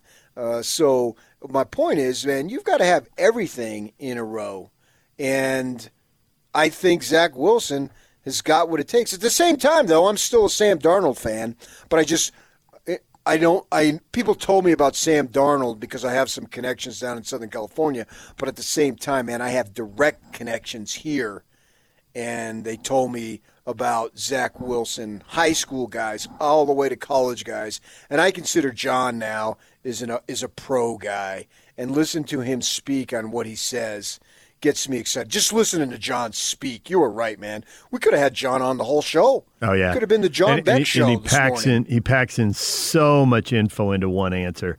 There's so many things you want to follow up on and get him to explain or tell a story. That dolphin story was great. That even though he thought he knew what was going on, he didn't, and how every decision along the way changes everything. The the Dolphins franchise, you know, the not getting Brees, how that changes the NFL and oh, changes that was the a mess. Saints. That was a massive decision that shaped the NFL. It was a mess for Miami. It was Yeah. the best thing that ever happened to the Saints. Another franchise that was probably even a better example than the Patriots. They were a joke for a long time, and now they just roll off Oh, yeah, ten call win the seasons. Yeah, and pa- and fans wearing paper bags, over their head, and yeah, Yeah. it was embarrassing. They never won anything, and now it's just they they've been falling. You know, just open the doors and win ten games, and then and maybe Right, maybe right, more. yeah. But that ten was automatic. Yeah, yeah, they're a great franchise for, for a long time under Drew Brees.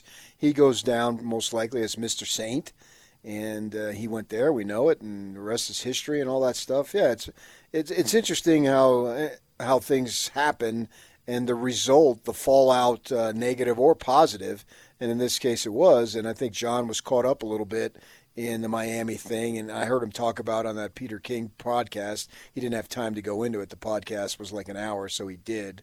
But all those things set up. And Zach Wilson's going to have to face that. And Zach Wilson went through all sorts of doubters too, man. Right out of high school, the school he wanted to go to said nope. Right, right off the bat. I mean, and I love those guys up there, and but nevertheless, But they said no. They said no. They. I was explaining this to my my wife. We BYU, boy, if you like exposure, they really got it last night. Kirk Herbstreit has the ESPN needs something this time of year just because Yeah. of the sports calendar. And so uh-huh. with Gruden, they had this draft thing, and it was great because Gruden has charisma and personality, and he could really connect with these guys he didn't know. And he did this great show. But Gruden goes off the NFL, so now Herbstreit's doing the show. He had Zach Wilson on last night. They had John Beck on. They had Steve Young on. Steve basically gave a testimonial. Steve is, I mean, he would never say anything bad about a BYU quarterback going to the NFL. He's not going to do that. You know, maybe he'd be quiet or, you know, tone it down, but like he is jumping up and down and stamping his feet. He's put it all out there. And if John has a Hall of Fame career, if, if, uh, or excuse me, if Zach has a Hall of Fame career, and if he wins Super Bowls when they do the retrospectives on the career, they can pull out these bites from Steve Young of Steve calling his shot because the praise is effusive. How's that for a $6 word? Effusive. And and so my wife sees me watching this and I'm trying to explain to her, well, here's the deal and here's how this all worked. Did you break down football for honey? No, it was more she didn't care about the football. She likes the she likes this is where you two are the same. The story. She, she loves the story about the people. And I told he said she said He's a quarterback, and yeah, and she goes, he's a good-looking young kid. Looks got that all-American thing. If he hits it big, we're going to be seeing him on car ads and stuff, aren't we? He's going to be selling trucks. And I'm like, yeah, he's got all of that. And uh, where's he from? And I'm like, he's from right here. He went to Corner Canyon and Draper. And uh, I said, PK's wife, you know, teaches at the school and knows him and the brother and the the whole bit. I didn't go into her with the recruiting pitch for the brother and all of that. But uh, so I'm telling her all this, and she's like, "Really?" I said, "Well, the funny thing is, Utah and BYU didn't want him." And he went and he was going to go to Boise State. And she's looking at me like, well, why don't Utah and BYU want some kid who's grown up halfway between their campus who's now having ESPN Literally. specials done on him? And like, was he, a, question. she, like, was he a late bloomer? And I said, yeah. And there was a coaching change. And so she was soaking up the whole, the whole story. And, uh, you know, It's a phenomenal story. Yeah, Aaron Roderick lands in the program and has a relationship, and Yeah, and so he ends up there. I said, but the, the family wore red, and all of a sudden they were wearing blue because, well, they were going to wear blue anyway, and it's better to drive, you know, 35 minutes or an hour or whatever, depending on traffic, than it is to go all the way to Boise State, right? That's six hours one way. So The only thing, Yak, is we got to get the mom to stop swearing on Instagram. I kind of find it funny, but that's just me. I did bring up Instagram with my wife. I said that you. I said if you'd watch the the uh, the games, which I watch them at work, so she, I'm, they're not on at home, and she's not gonna. She'll watch if I'm watching and there's something going on, but she's not likely to turn it on herself. And uh, I said the dad is enormous and the mom is tiny, and the dad can be pretty reserved, but the mom is the TV camera loves the mom, there. the She's- emotion with every She- touchdown. She's a funny gal. Yeah, and I said she's on Instagram, and PK's always telling me she's on Instagram, and she goes, "How do you know? You don't do Instagram. You, it drives you nuts." I'm like, "Yeah, but PK does it for me, so I hear all about it. I know if something important happens on Instagram, I know PK's got me covered. If PK needs some stat or number, he doesn't have to do it. I've got him covered. It's teamwork." And she's laughing. She does. Uh, old Lisa does crack me up with her daily posts. I look forward to them. And But now I just got this from someone in the world of football. What would Aaron Roderick have done without Beck? Question mark. LOL. Laughing, crying emoji. That's the whole uh, drive to California. You know the thing I the thing I got out of that, and this is the I, neither of these guys needs to be ripped. This is the way football No, works now. There's no, no, so much pressure on quarterbacks, and they have such a window. You get your chance, but you don't necessarily get a lot of chances. You got to be prepared whenever your chance comes.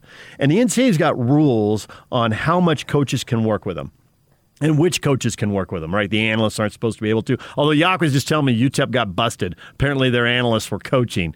Man, with all these close practices, I'll bet you there's a lot of analysts Let- coaching. let's go to El Paso and nobody's hammer the seeing Miners. The analysts are coaching. So what? They're not supposed to. That's the rule. Blah blah blah. I know. Alabama's doing this But- over here, but but, the point is- UTEP, the you're point in is- trouble. The, the, yeah, the, the player always needs to be improving, and if he can't interact with a coach, he needs someone to interact with. So having this you know, driving to California. Well, if you got a guy there and you got a good relationship and it's working, well, then do it. And I think the thing Beck really sold is the ups and downs, which he says you want at an early age. Sure. You don't want everything to work right because stuff's going to go wrong later. You better learn how to react when stuff goes wrong.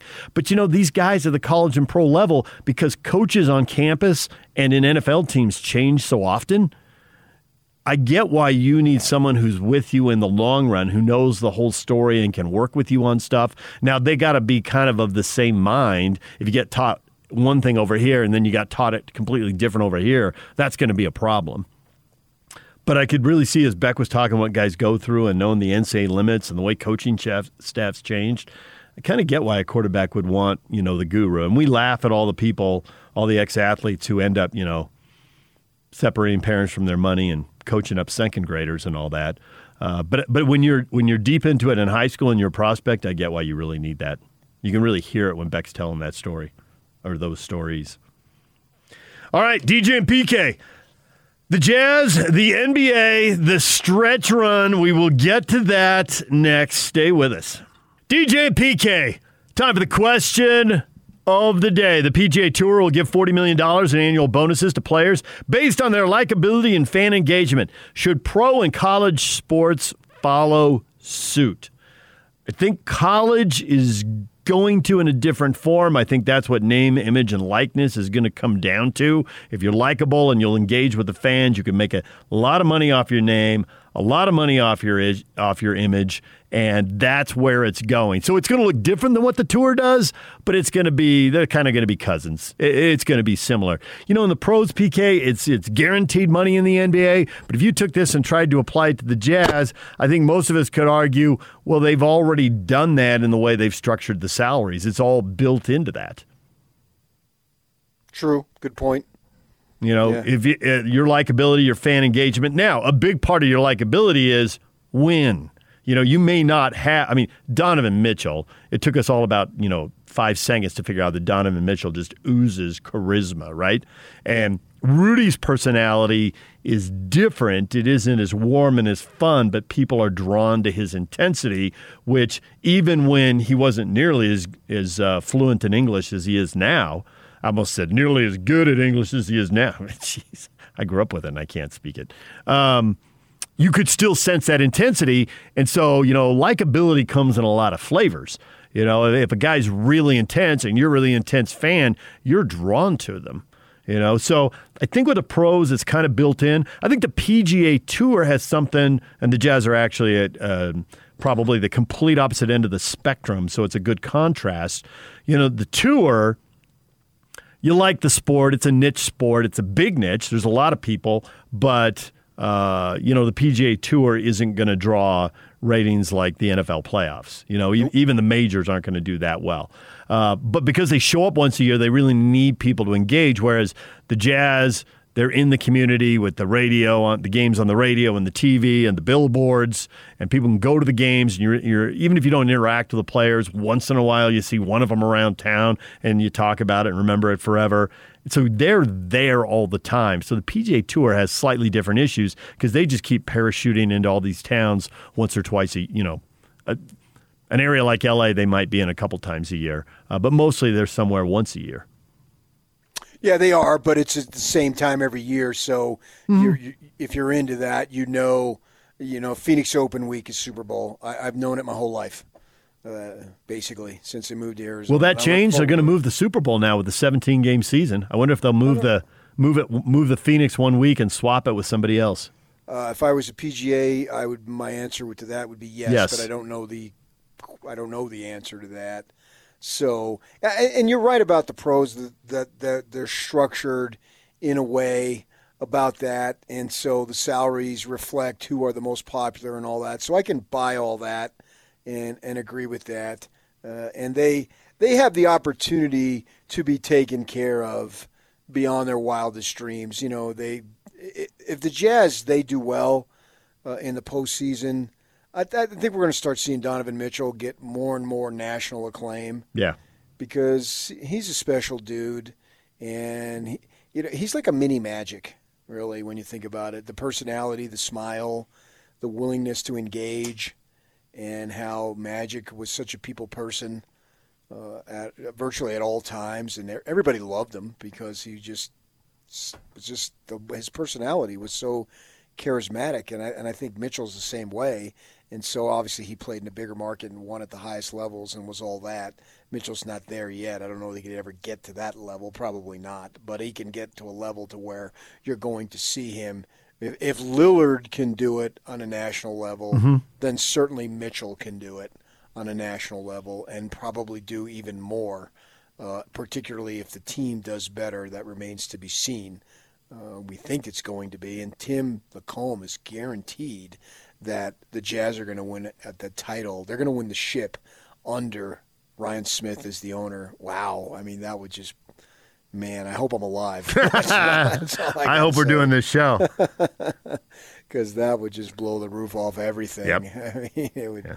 I can't even imagine uh, what it would be, but I want to imagine it, and so we'll see because you know there's no reason to think he won't do it, uh, but it's hard to do. I just can't say oh he's going to do it for sure, but there's no reason to think why it can't be done. And I've been saying that even before. I said that when the Millers owned the team, or majority owner, and they owned it exclusively, and now Ryan Smith is the majority owner with these other investors. I see no reason why it doesn't happen here because I believe this franchise in this city and it has everything, everything that an NBA player would want. And Dennis Lindsey joked about it, about he and I were going to go and wreck all those misconceptions, and I believe that that's going to happen. I don't know when, or I, I, believe there's no reason why it can't happen. That's the way I. That's my jersey. That's the best, the most positive I could do.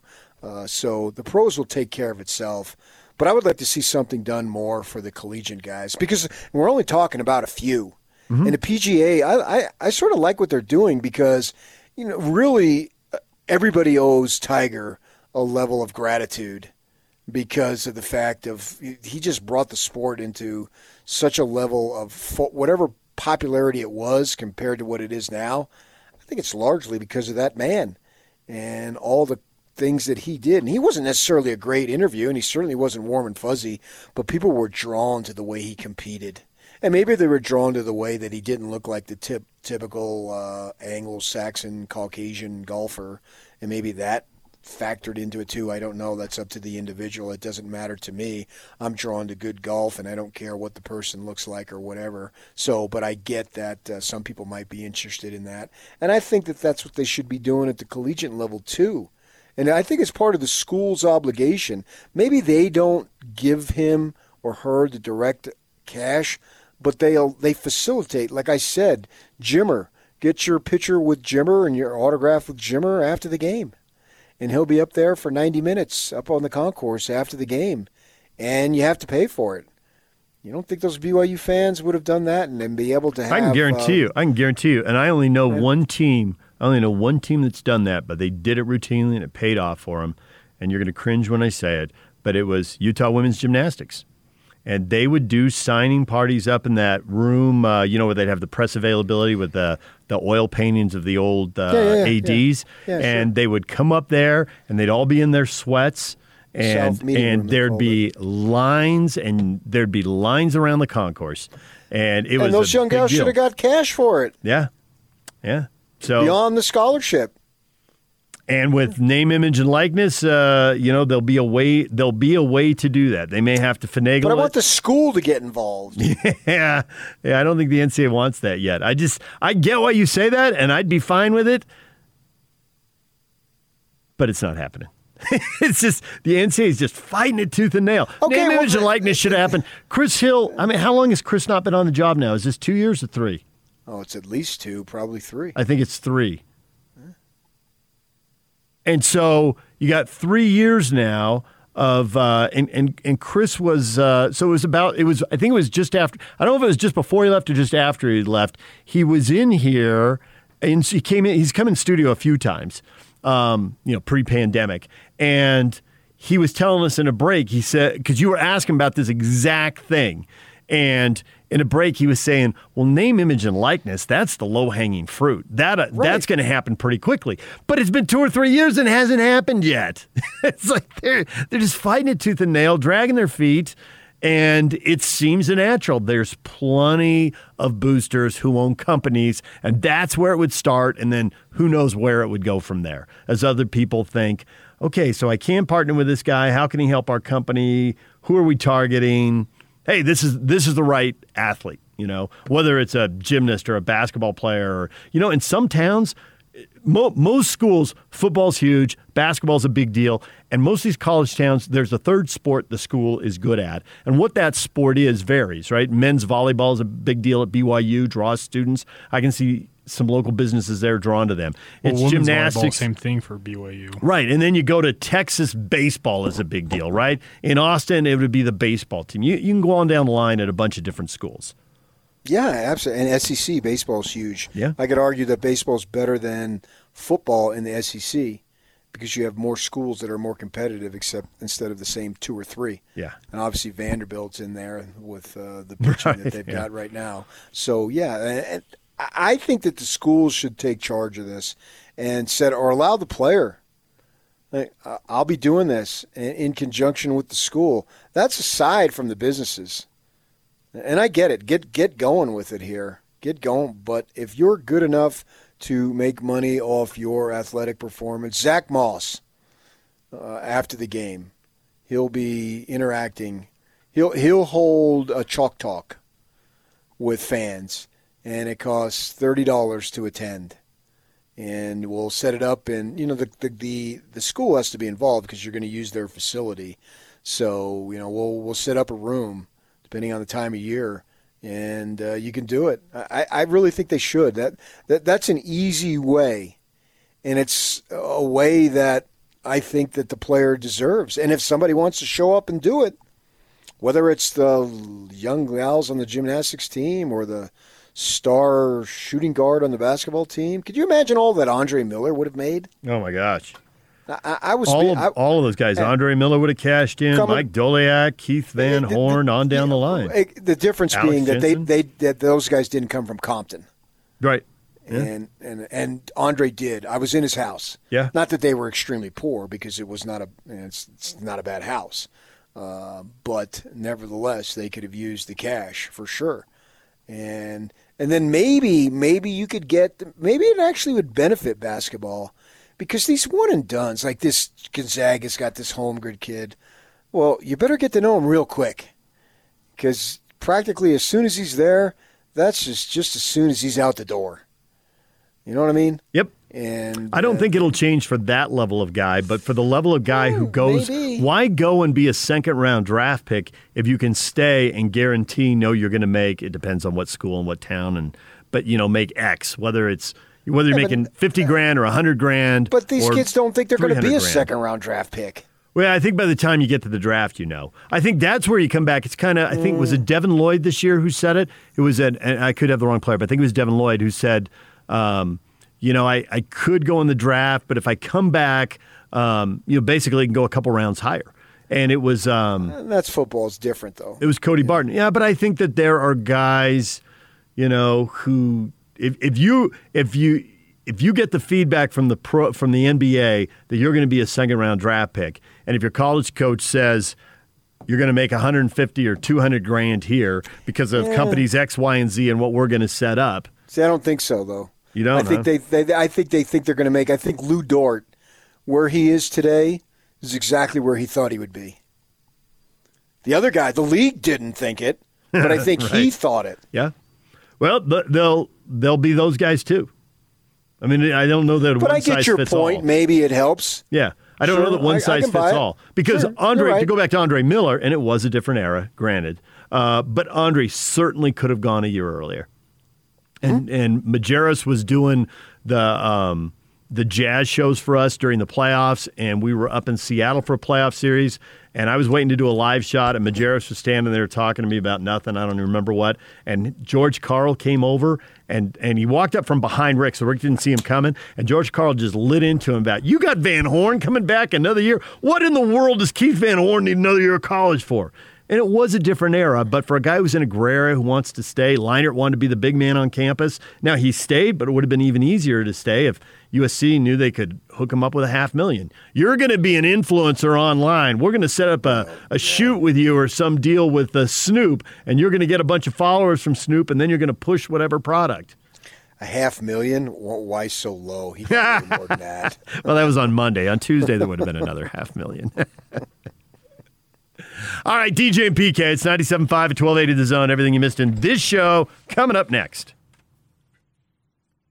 The Big Show. Big Show. With Jake Scott and Gordon Monson. New head basketball coach at Utah State, Ryan Odom. How important is local recruiting, or is it going to be more national and international reach? Certainly, you want to take care of your home base first and foremost. That's the most important to any school. You want to make sure that you take care of your recruiting footprint. Those are the folks that are going to be most impactful. They understand your university and what it's like to be a student there. You want to make sure you're reaching out to those folks that really care about Utah State. This is a contacts business. The better contacts you have, the better chance you'll be able to put a great team together. So I'm excited for the folks here in Utah to get to know my staff. Catch the Big Show weekdays from 2 to 7. Presented by Big O Tires. The team you trust. On 97.5 1280 The Zone and The Zone Sports Network. If you watch Steph Curry shoot the ball, it's- it's just like you just you just go, wow. Like his his it's just just to sit there and watch this guy shoot a basketball. Well, that's how you feel when you watch Trevor throw a football. When you get to see him live and you get to see him move, you just go, wow. I mean, it's just it's just different. He's a he's a, a, face of a franchise guy. I I just hate the way the media builds these guys up. It's so irresponsible by those clowns. it's Clemson coach Dabo Swinney comparing Trevor Lawrence to Steph Curry. The people in the media, just their their clickbaits and the way they hype guys up for their own purposes. I well, hate he's, them. He's selling his own program there for sure too. Yeah, but no. uh, the funny, the great thing about this draft, and I'm going to be excited to watch it next week. Certainly the first round, anyway. Uh, what are we? Uh, eight days away now.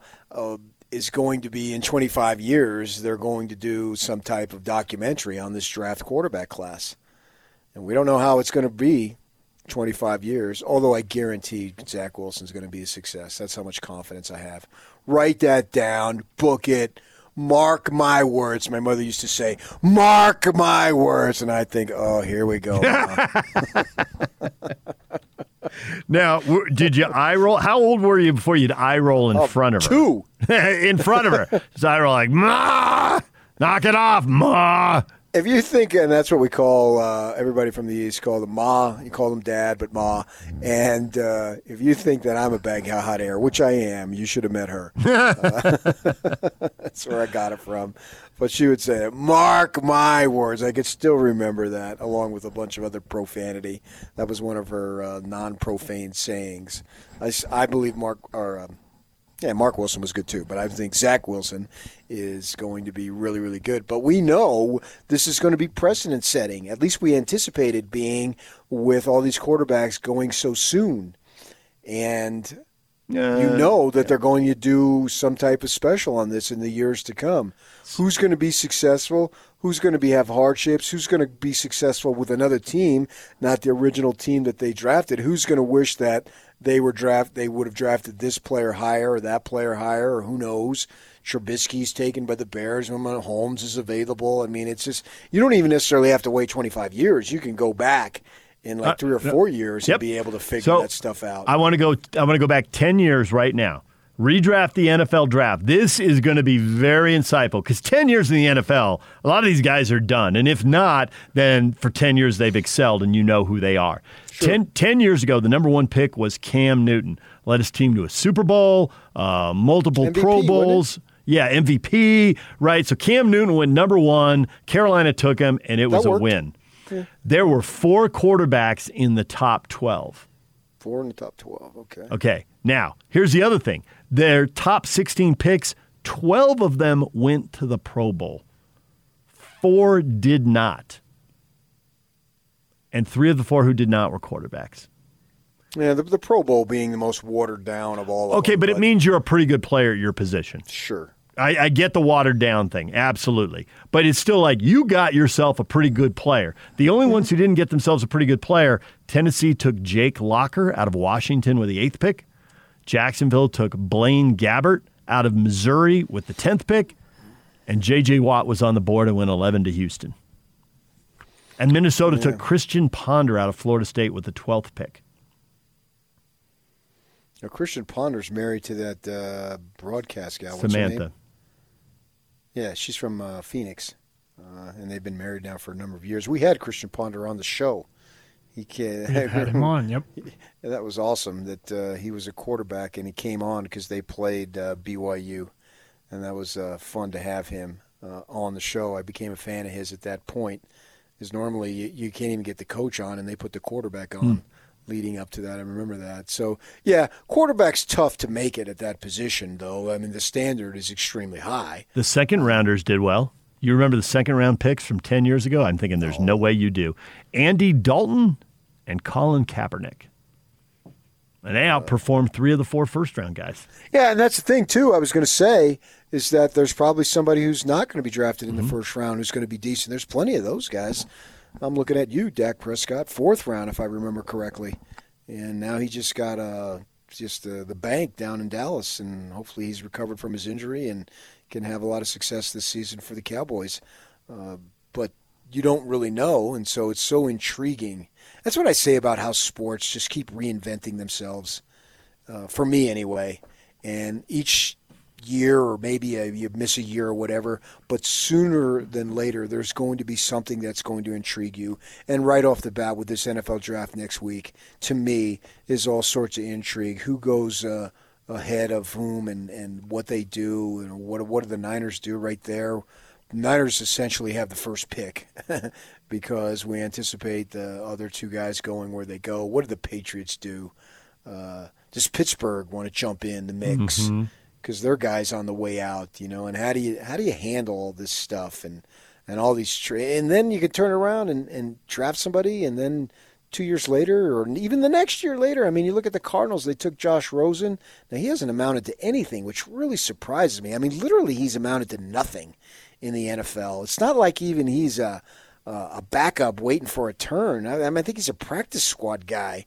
And he was the tenth pick, and then the next year the Cardinals get the first pick, and they take Murray, and we're still waiting to see how good he's going to be. He's shown signs, uh, but I think the jury's definitely out on him. I don't see where you could say uh, he's going to be uh, what we expected, what we hoped for. Not yet, anyway. Maybe he will. Maybe he won't. I don't know. But that's stuff that we'll follow, and we'll follow all these quarterbacks too. And Trevor Lawrence, who their coach Swinney is making comparisons to Steph Curry shooting the basketball. There's never been anybody better in the history of the game shooting the basketball than Steph Curry. Never, ever. There'll be other guys who are in the category and are very close or even, but nobody's been better. And you're making that comparison with Trevor Lawrence, and he's going to Urban Meyer, no less. Wow, man, this is Hollywood stuff. That was on the list of things I wanted to talk to John Beck about, about all the changes Urban's going to have to make going from college to the pro. Going to the pro game, it's a totally different deal. Um, I want it real quick. We're up against here. I want to redraft one more draft for you. You ready, PK? Go ahead. Five years ago. So we got a pretty good read on these guys, but they're still active. So uh, Jared Goff went number one, just got traded by the Rams. He did get him to a Super Bowl. And Carson Wentz, number two, uh, to the Eagles. Uh, and then we didn't see any quarterbacks for a long time. But when we talk about, hey, the, the top two quarterbacks, only one is likely to make it.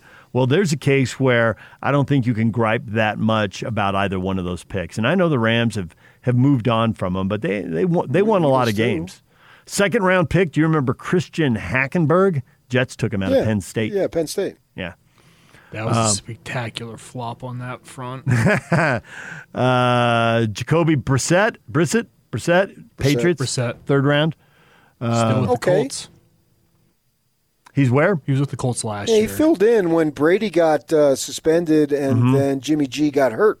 Yep, and he's also spent time filling in for guys like Philip Rivers and Andrew Yeah. Luck out there in Indianapolis. And that's the draft where Dak Prescott went in the fourth, Fourth round. round, yeah. Yep. So there you go. Uh, there were there were some other other good players in that draft. You know, when do you gamble for a quarterback? When do you go for uh, for somebody else? Joey Bosa and Ezekiel Elliott went three four. So the Chargers and Cowboys got pretty good players there with the next couple of picks. They did. All right, DJ and PK, other stuff we've talked about this morning. We talked uh, draft and quarterbacking with John Beck. That's up at 1280thezone.com. You got to hear that. John's always a good interview. Tim LaComb, 830, coming on and saying Ryan Smith is going to win a championship. He doesn't know when, but he's going to win a championship owning the Jazz. And for D Wade, fills in some of the gaps. There were a lot of good things, but there are some downsides too, and he can help there. So D Wade gets his fourth title then, huh? Right, another ring. That'd be awesome.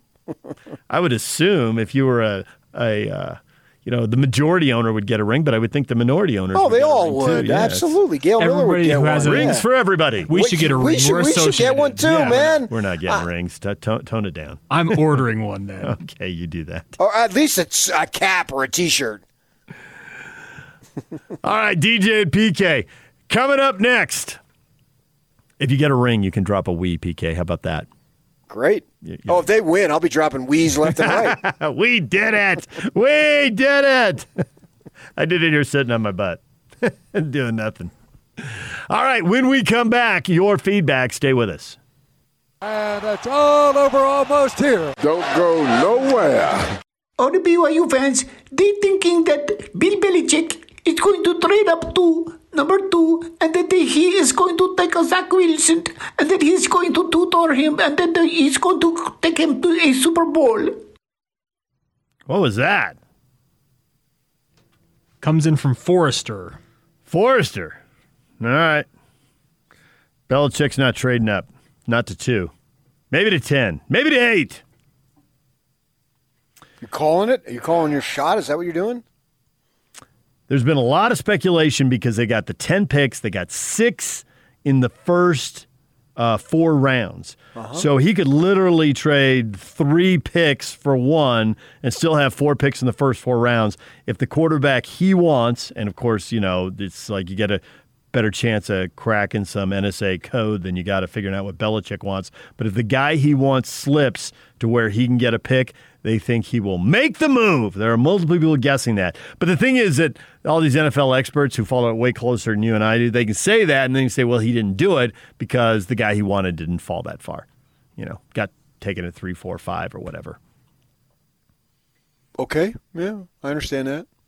That is the intrigue of watching the first round of the NFL draft. You know, the Most first definitely. the first couple picks, okay, but then who's going to trade up and that's going to scramble the order. And they all evaluate these. It's the ultimate team game, so how you pull out one individual's worth and then how you project their improvement forward. I mean, people are just all over the map. Pro- projecting the first round is really hard, and that's why a, a Hall of Famer like a Super Bowl champ like Aaron Rodgers can slide so far.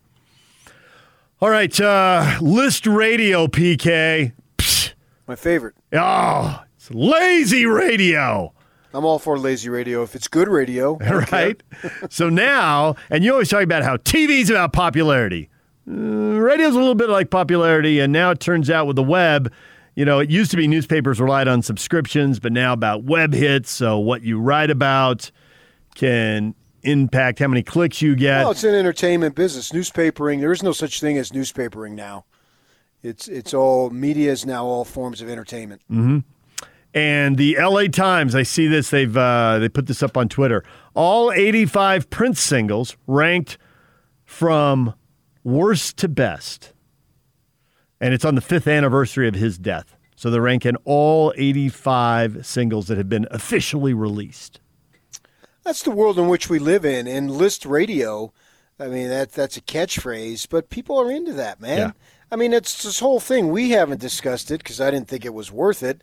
But the the, the somewhere in the soccer, they're going to do the top fifteen. Well, how would that be in college football? And, I, and I'm sure ra- radio shows and stations Oh, across the country yeah. hit on that. And I, I've seen, yeah, I've seen it. What would college football and college basketball? What if the Power Five decide to only play each other in football and basketball? That would be the comparison.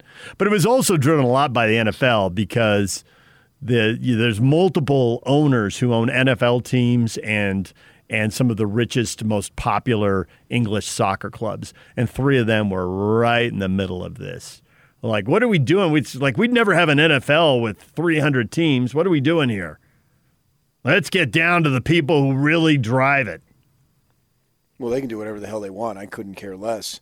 Uh, American sports, I'm all into it, but I don't pay a lick of attention to anything that doesn't happen in our country. Except for the British Open. Well, that's because Americans are participating. Aha! No, you got me there. You're yeah. right. All right, we got people tweeting at us today. Uh, we've got um, on the uh, question of the day the PGA Tour will give $40 million in annual bonuses to players based on their likability and fan engagement. Should pro and college sports follow suit? And Devin tweets at us why don't they invest this money into underprivileged youth golf programs? The PGA, I think they already are. aren't They do some, right? So it's a question of budgeting. You know, how much do you push back towards the players? How much do you push to the grassroots and try to grow the sport? And how do they break that down? Why why one percentage? I don't even know what the percentages be as far as you know funding a, a program like First Tee. I think we've all heard of First Tee, right? And how much are they how much are they pushing towards that? And then how much do they push to these other? I I don't have a good answer. Yeah. I mean, golf essentially is a country club sport. There's Mm-hmm. no question about that. And the kids who uh, come from affluent families, uh, they're usually uh, where they're coming from, the better players. That's why somebody like a Tony Finau, if he should make it, which is rare, ends up being such a phenomenal story. I mean, think of all the publicity Tony Finau has gotten with only one win.